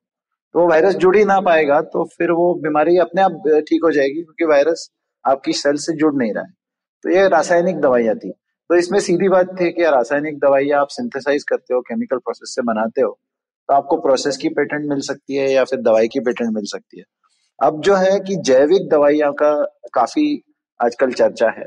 बायोलॉजिक्स या बायोफार्मा जिसको बोलते हैं, कि आपने जैसे वैक्सीन है, जो पहले वैक्सीन जो बने हैं, वो तो एक सजीवी होते हैं जिसको आपने, जिसका रूपांतरण किया है, जिससे आपको, वो बीमारी नहीं होती, आपने अगर वैक्सीन लिया हुआ है। तो उसमें कायदा पेटेंट का ऐसे लागू हुआ कि आपने वो सजीव में कुछ मॉडिफाई किया है। जैसे कि जो चीज़ से आपको इन्फेक्शन से बीमारी होती है, उसी को आप बहुत, उसका फॉर्म चेंज करके उसको बहुत कमज़ोर बना के आपके शरीर में आप डाल देते हो वैक्सीन के रूप में। तो आपका शरीर सीख जाता है कि उसके साथ कैसे लड़ना है। लेकिन बीमारी आपको नहीं होती। तो आपने वो उसको सजीव को मॉडिफाई करके डाला है, इसलिए आप उसको पेटेंट ले सकते हो। लेकिन आज की डेट में एक नई थेरेपी जैसे जिसके बारे में मैंने पढ़ा है, वो है कार टी सेल थेरेपी आपने पढ़ा है इसके बारे में? नहीं सुना नहीं तो है मैं तो बायोलॉजिस्ट नहीं हूँ लेकिन। अगर आसानी से समझाऊं तो यह है कि टी सेल जो आपके शरीर की होती है वो फाइटर सेल होती है वो बीमारी से लड़ती है तो जो कैंसर जिन पेशेंट्स को होता है तो उनकी जो टी सेल्स हैं उनमें से कई बार ऐसा होता है कि एक एरिया में कैंसर अगर कॉन्सेंट्रेट हो जाए ट्यूमर हो जाए तो ट्यूमर के अंदर की टी सेल्स वो जो कैंसर जो बनता है वो अपनी शरीर की सेल्स होती है उनके साथ लड़ाई करना सीख जाती है लेकिन वो बहुत कमज़ोर होती हैं कि थोड़ा बहुत सीख जाती हैं तो कैंसर को फाइट करते रहती है, लेकिन कैंसर बढ़ता है और बीमारी बढ़ती है। तो अभी नए तकनीक ऐसे आए हैं कि वो आपके ट्यूमर से आप ही की पेशी निकालेंगे, जो उनमें से वो टी सेल्स आइडेंटिफाई करेंगे, वो जो कैंसर के साथ लड़ सकती हैं और जो उनका लड़ने की ताकत है, उसको एम्पलीफाई करेंगे वो लोग लेबोरेटरी में कि वही सेल्स की ज़्यादा कॉपी बनाएँगे जो अच्छा लड़ाई करती है। हाँ, बाकी टी सेल्स की कॉपी ना बनाएँगे। तो जो लड़ाई कर सकती है वो टी सेल्स इतनी मल्टीप्लाई कर देते हैं तो वो दवाई बन जाती है उसको आप ही के ट्यूमर में इंजेक्ट किया जाए तो वो कैंसर को हरा सकती है। तो इसमें तीन चीज़ें हैं कि पहले तो जो दवाई का जो इफ़ेक्ट है जिससे बीमारी ठीक हो रही है वो तो आपके शरीर में डेवलप हो चुका है। आप उसको निकाल रहे हो आप उसमें लेबोरेटरी टेक्निक से उसको बढ़ा रहे हो और फिर आपके शरीर में डाल के ठीक कर रहे हो। तो इसमें बौद्धिक संपदा या प्रॉपर्टी किसकी हुई? क्योंकि जो फाइटर सेल्स हैं, जो आपके शरीर में खुद बनाई है तो ये मेडिसिन का प्रॉपर्टी कैसे कराओगे? तो ये इसमें पहला चीज़ ये है कि ये सवाल इसलिए पैदा हो रहा है कि अब तो ठीक है कि एक जो पेशेंट से निकाली है, उसी को थेरेपी दिया जा रहा है। वो पर्सनलाइज थेरेपी है। लेकिन इसको अगर आप जनरलाइज कर पाओ कि एक इंसान से निकाल कर आपने उससे दवाई बनाई और हज़ारों लोगों को दे दी तो जो पहला इंसान था उसकी बौद्धिक संपदा बनी या नहीं बनी? ये तो, ये बड़ा बड़ा पेचीदा सवाल है कि किस तरीके से इसको डील किया जाए। तो ऐसी तकनीकी इंप्रूवमेंट जो आ रही है इसमें आप उसको वो जो मैंने पहले कहा उत्पाद या प्रक्रिया या कंपोजिशन ऑफ़ मैटर उसमें आप फिट नहीं कर सकते कई बार। हम्म। जैसे मशीन लर्निंग को भी आप फिट नहीं कर सकते क्योंकि वो कोड तो सौरभ ने नहीं लिखा है। जो समझ पा रहा है कि बिल्ली कौन सी है चूहा कौन सा है नहीं उसका स्ट्रक्चर सौरभ ने लिखा है लेकिन सॉफ्टवेयर उन्होंने नहीं लिखा है। तो ये बहुत मुश्किल हो रहा है आजकल की आईपी की ये ये कुछ उसी तरह से है मेहर जैसे पुराने जब हम प्रॉपर्टी फ़िज़िकल वर्ल्ड से जब हम डिजिटल वर्ल्ड में आए तो इतनी सारी चीज़ें बदल गई तो जैसे जैसे बेसिकली हमारी टेक्नोलॉजीज़ वगैरह बदलेंगी तो हर हर समय के जो लॉज हैं वो उस समय की चीज़ों के लिए जैसे पेटेंटिंग वगैरह के लॉ 1700 1800 सदी में बने सत्रहवीं अठारहवीं सदी में क्योंकि उस समय इतनी ज़्यादा इंडस्ट्रियल रेवोल्यूशन के बाद ये इन्वेंशन का खूब ज़्यादा प्रचार हुआ और खूब ज़्यादा होने लगी। पहले कम होती थी तो इतनी ज़रूरत ही नहीं थी। पहले सिर्फ़ आपने जो चीज़ बनाई वो आपकी आपने बेची दूसरे की हो गई खत्म हुई बात। तो अब नई चीज़ आ रही है तो शायद हम कुछ नए लॉज वगैरह बनाएँगे। बिल्कुल सही है। तो ये फ़ायदे को तो तकनीक के साथ बदलना बदलना पड़ेगा। इसमें बहुत इंटरेस्टिंग चीज़ें हो रही है। जैविक दवाइयाँ मशीन लर्निंग और ऐसी बहुत सारी तकनीकें आ रही है जो मुश्किल है कि हाँ। उसको ये कैटेगरी में आप उसको फिट नहीं कर सकते तो आपको नई कैटेगरीज नए नए मैकेनिज्म ढूँढने पड़े इसमें मुझे मेहर एक और भी चीज़ लगती है कि इवन पुरानी कैटेगरीज के लिए भी एक जो पेटेंटिंग में ये भी जो चीज़ है कि 20 साल का पेटेंट दिया जाता है या एक साल का या पेटेंट का जो प्रोसेस ही है उसमें एक से दो साल लग जाता है अब जो है वो जिसको बोलते हैं कि चेंज की जो स्पीड है वो इतनी बढ़ती जा रही है। जैसे ये मैंने मशीन लर्निंग वर्ल्ड का ही जो आपको मैं एग्ज़ाम्पल दे रहा था।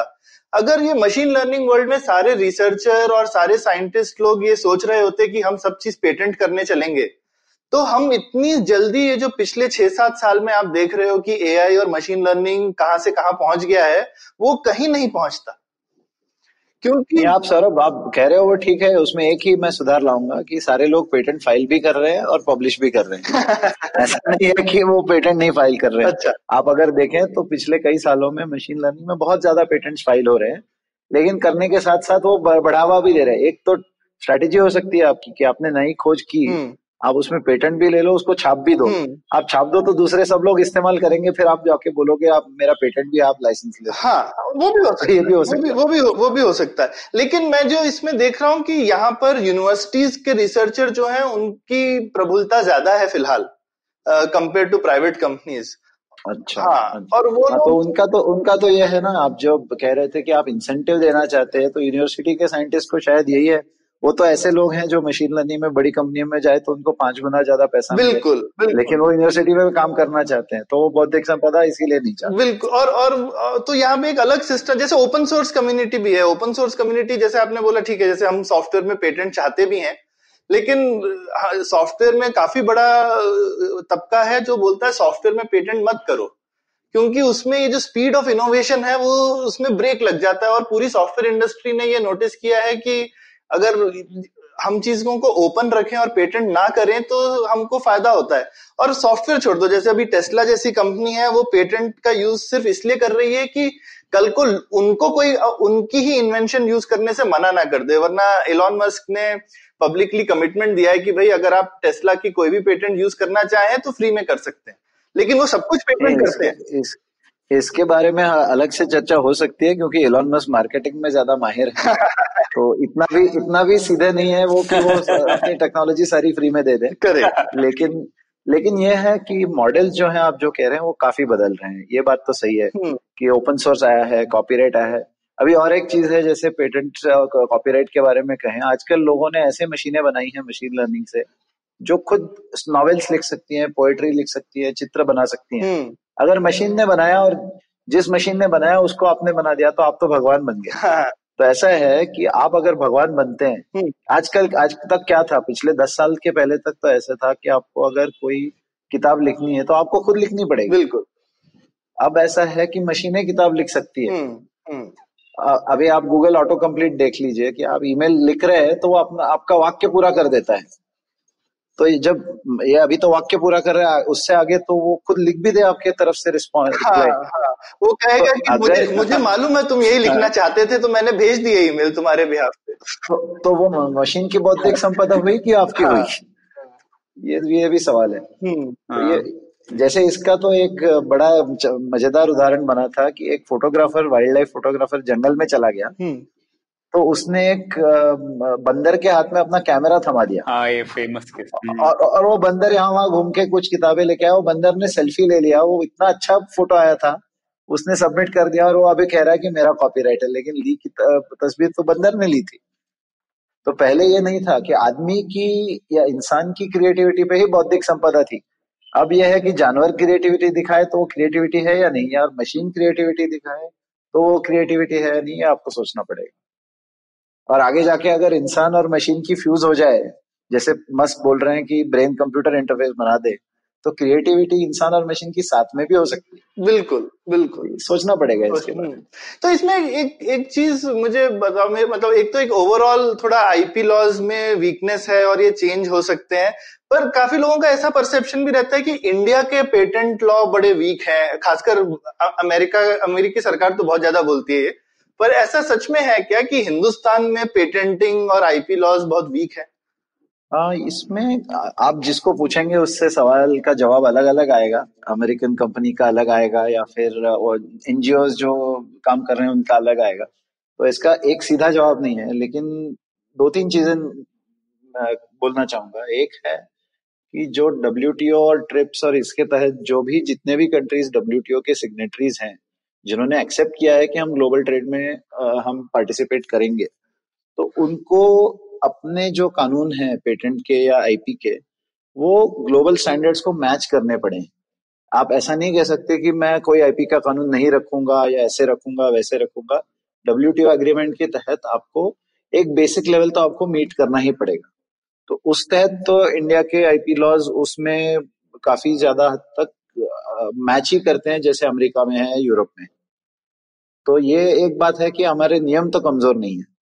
दूसरा इसमें यह है कि हमारे नियम जो है, इसमें इंडिया ने जो उसमें जो परमिसेबल चेंजेस हैं वो करे हैं।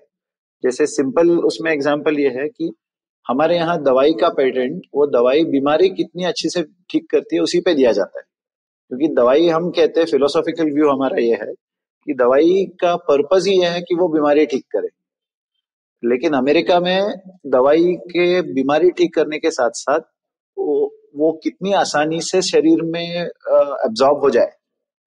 कि वो तीन दिन में ठीक करती है तीस दिन में ठीक करती है इसको भी ये कहा जाता है कि ये पेटेंट के लिए आप ये उसके ये कर सकते हो। या फिर एक दवाई का साइड इफ़ेक्ट कम हो गया। अच्छा। हालाँकि बीमारी तो वो वैसे ही ठीक कर रहा है लेकिन साइड इफ़ेक्ट कम हो गया। तो आप वो भी दवाई पे अलग से पेटेंट ले सकते हो।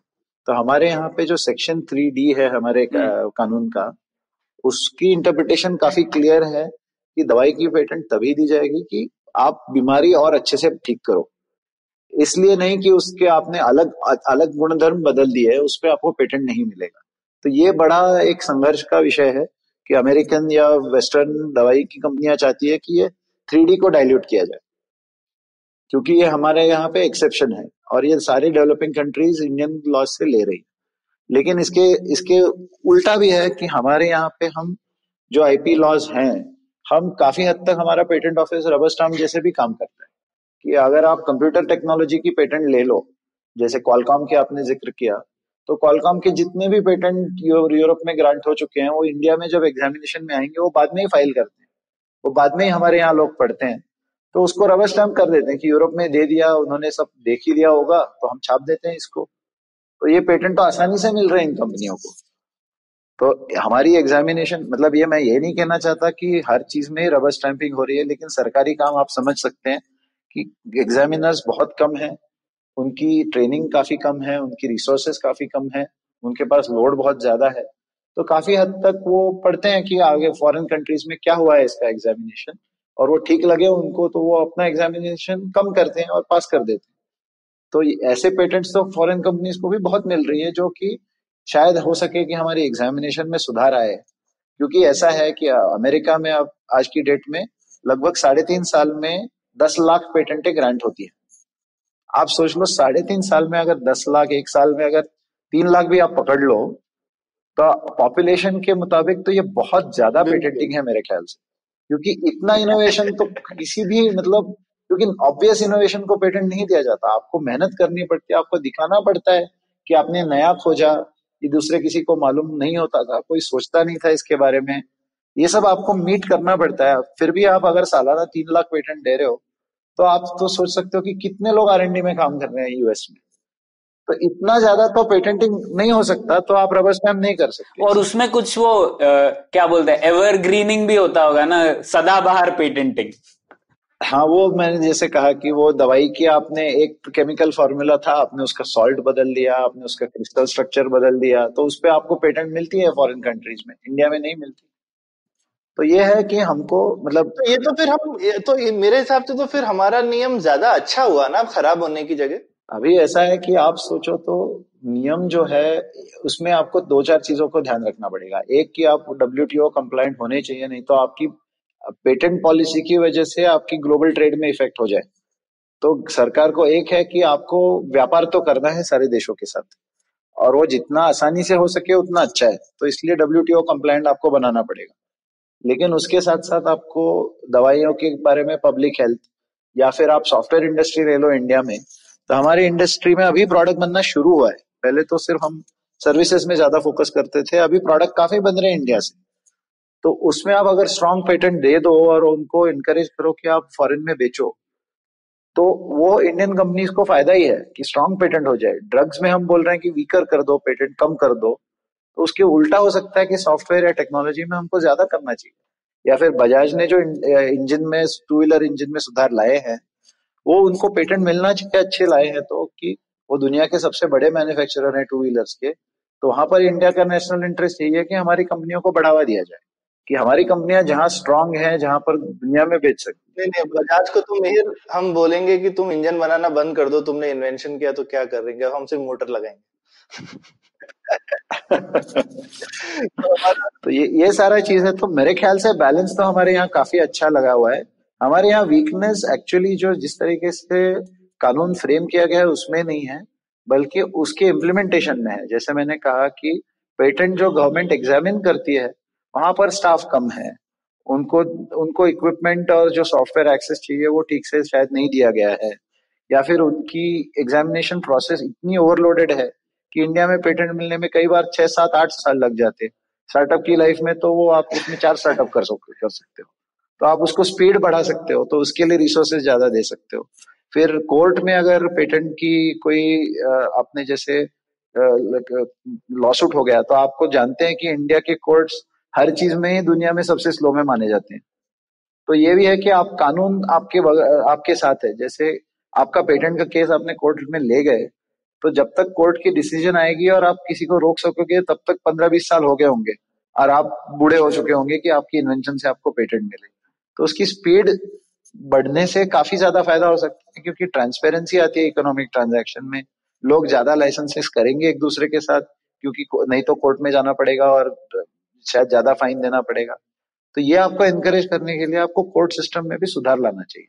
और ये भी है, आजकल दुनिया में कंपटीशन चल रहा है कि ये जो आईपी लिटिगेशन जो कहते हैं, वो काफ़ी कंट्रीज़ में बहुत महँगा हो चुका है। क्योंकि लॉयर्स की फ़ीस ज़्यादा होती है कोर्ट्स ज़्यादा महँगे हैं। हर चीज़ में ज़्यादा इन्वेस्टिगेशन है।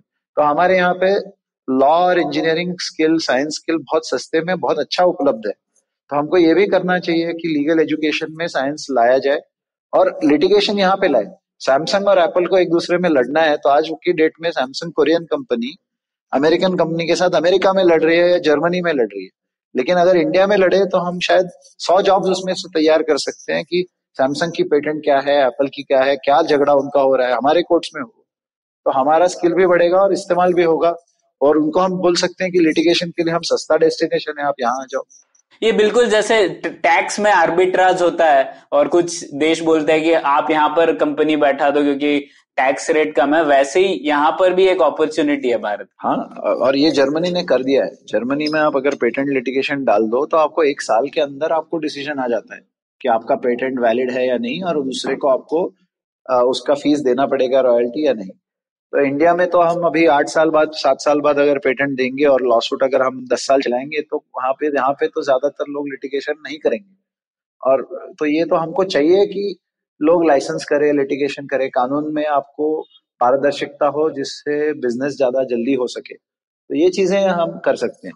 ये नहीं है कि उसमें हम्म। कानून को बदलाव लाए। बिल्कुल। और मेहर, पहले वाले चीज़ के लिए जहाँ पे आपने बोला कि बहुत कम लोग हैं ये नियम लागू करने के लिए, उसके लिए मेरे पास एक सोल्यूशन है। आप बताइए वो चलेगा या नहीं। जैसे अब सरकार में तो इतने सारे लोग एक एक साथ पैदा नहीं हो सकते जो ये सब करे। तो इसमें एक फ्रेंचाइजी मॉडल हो सकता है क्या कि जिससे कि सरकार ये पेटेंट एनालिसिस करने की जो सेवा है ये कई प्राइवेट एजेंसी से भी ले सकती है और उनका सर्टिफिकेशन सरकार कर सकती है।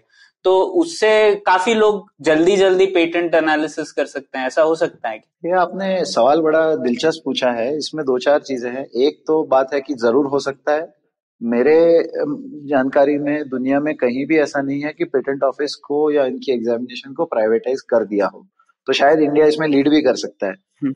लेकिन। उसमें दो चीज़ें हैं और उसमें एडवांटेज ये भी हम्म। है कि भारत में आज की घड़ी में बहुत सारे ऐसे लोग हैं जो पेटेंट एग्जामिनेशन अच्छे से जानते हैं क्योंकि हमारी जो साइंटिफिक एक्सपर्टीज है वो दुनिया की सारी कंपनियाँ पेटेंट लिखने के लिए पेटेंट में काम करने के लिए मेरे जैसे लोगों को एम्प्लॉय करती है। तो स्किल सेट हमारे पास ज़रूर है तो हम कर सकते हैं। इसमें दूसरा बात यह है लेकिन आपको सोचना पड़ेगा कि जब भी गवर्नमेंट का काम प्राइवेटाइज होता है तो लोग बात करते हैं कि इसमें करप्शन हो सकता है। हाँ, हाँ, हाँ. तो उसमें यह है आपको संभालना पड़ेगा कि आपने प्राइवेट एजेंसी को दे दिया और उन्होंने पेटेंट दे दिया किसी कंपनी को जो कि नहीं देना चाहिए था।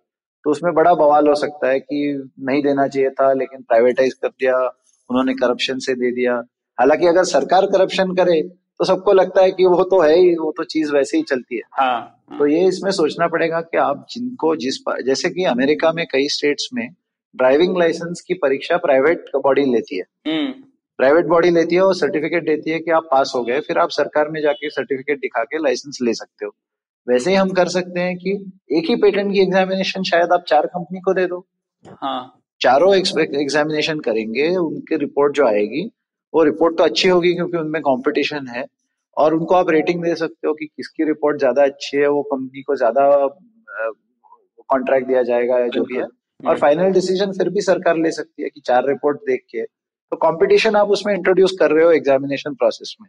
ऐसी इसमें मैं तो बोलता हूँ कि प्राइवेटाइज करने का एक तरीका ऐसा भी हो सकता है कि सरकार कंपनियों को दे ही ना सिर्फ़ पेटेंट एग्जामिनर ऊबर जैसा बना दिया जाए और करप्शन रिड्यूस करना है तो सबसे अच्छा है किसी को बताओ ही जैसे एग्ज़ाम पेपर के लिए हम टीचर्स को पेपर नहीं भेजते हैं। तो वो सारे टीचर ज़रूरी थोड़ी है कि अ, सरकारी टीचर होने चाहिए। हम किसी को भी देते हैं और पर पेपर उनको जांचने के पैसे मिल जाते हैं और कई बार आप जो स्टूडेंट होता है उसका नाम पता छुपा देते हो। तो करप्शन का काफ़ी कम है। आप कौन उसका एक्चुअल कंपनी है या कौन इन्वेंटर है उन सबका नाम वाम छुपा देना चाहिए और सिर्फ़ पेटेंट जो है वो अनोनिमसली किसी एग्जामिनर को दे देना चाहिए और बोलना चाहिए पर पेटेंट इतने पैसे मिलेंगे। तो एक ऊबर जैसा सिस्टम बना। नहीं आइडिया तो आपका अच्छा है लेकिन ये पेटेंट में काम नहीं करेगा क्योंकि अच्छा। पेटेंट तो दुनिया भर में फ़ाइल हो चुका है। हाँ। और दुनिया में उसको छाप दिया जाता है तो आपको आप उसको गूगल में डालोगे तो आपको पता चलेगा अमेरिका में इसका क्या हुआ है। हाँ तो ये आइडिया इसमें अनोनिमिटी आप ला नहीं सकते क्योंकि ट्रांसपेरेंसी बहुत इंपॉर्टेंट है दुनिया भर। तो कोरिया में वो छाप देते हैं। अच्छा नहीं लेकिन नए पेटेंट के लिए मेहर जब नया पेटेंट कोई कर रहा है तो? तो भी उसको छाप दिया जाता है। अठारह महीने के बाद आपने जो अर्जी डाली है उसको छाप दिया जाता है। आ, नहीं नहीं नहीं वो तो लेकिन तब तक तो एग्जामिनेशन हो गया ना। मैं तो ये कह रहा हूँ अठारह महीने में तो दुनिया में नहीं होता कहीं। अच्छा।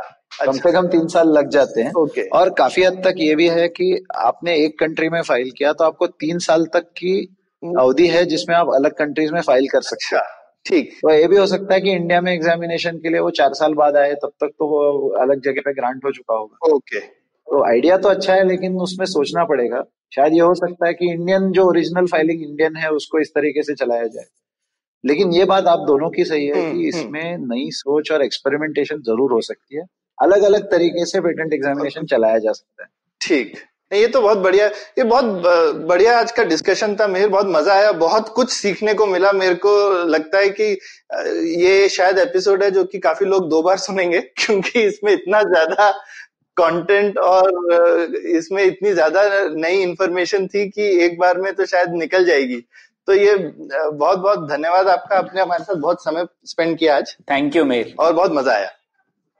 बहुत बहुत शुक्रिया कि आपने मुझे बुलाया और आशा करता हूँ कि सुनने वालों को मज़ा आएगा और मुझे तो बहुत मज़ा आया बात करने में कि नई आइडियाज़ और आपसे भी सीखने को मिला कि कैसे पब्लिक पॉलिसी के बारे में सोचा जाए। तो आशा करता हूँ सबको अच्छा लगे और अगर कोई सवाल या कोई बात करना चाहे और तो मैं ज़रूर एक्सेसिबल बिल्कुल। ज़रूर बात करूँगा किसी लिसनर्स के साथ भी। बहुत बहुत शुक्रिया।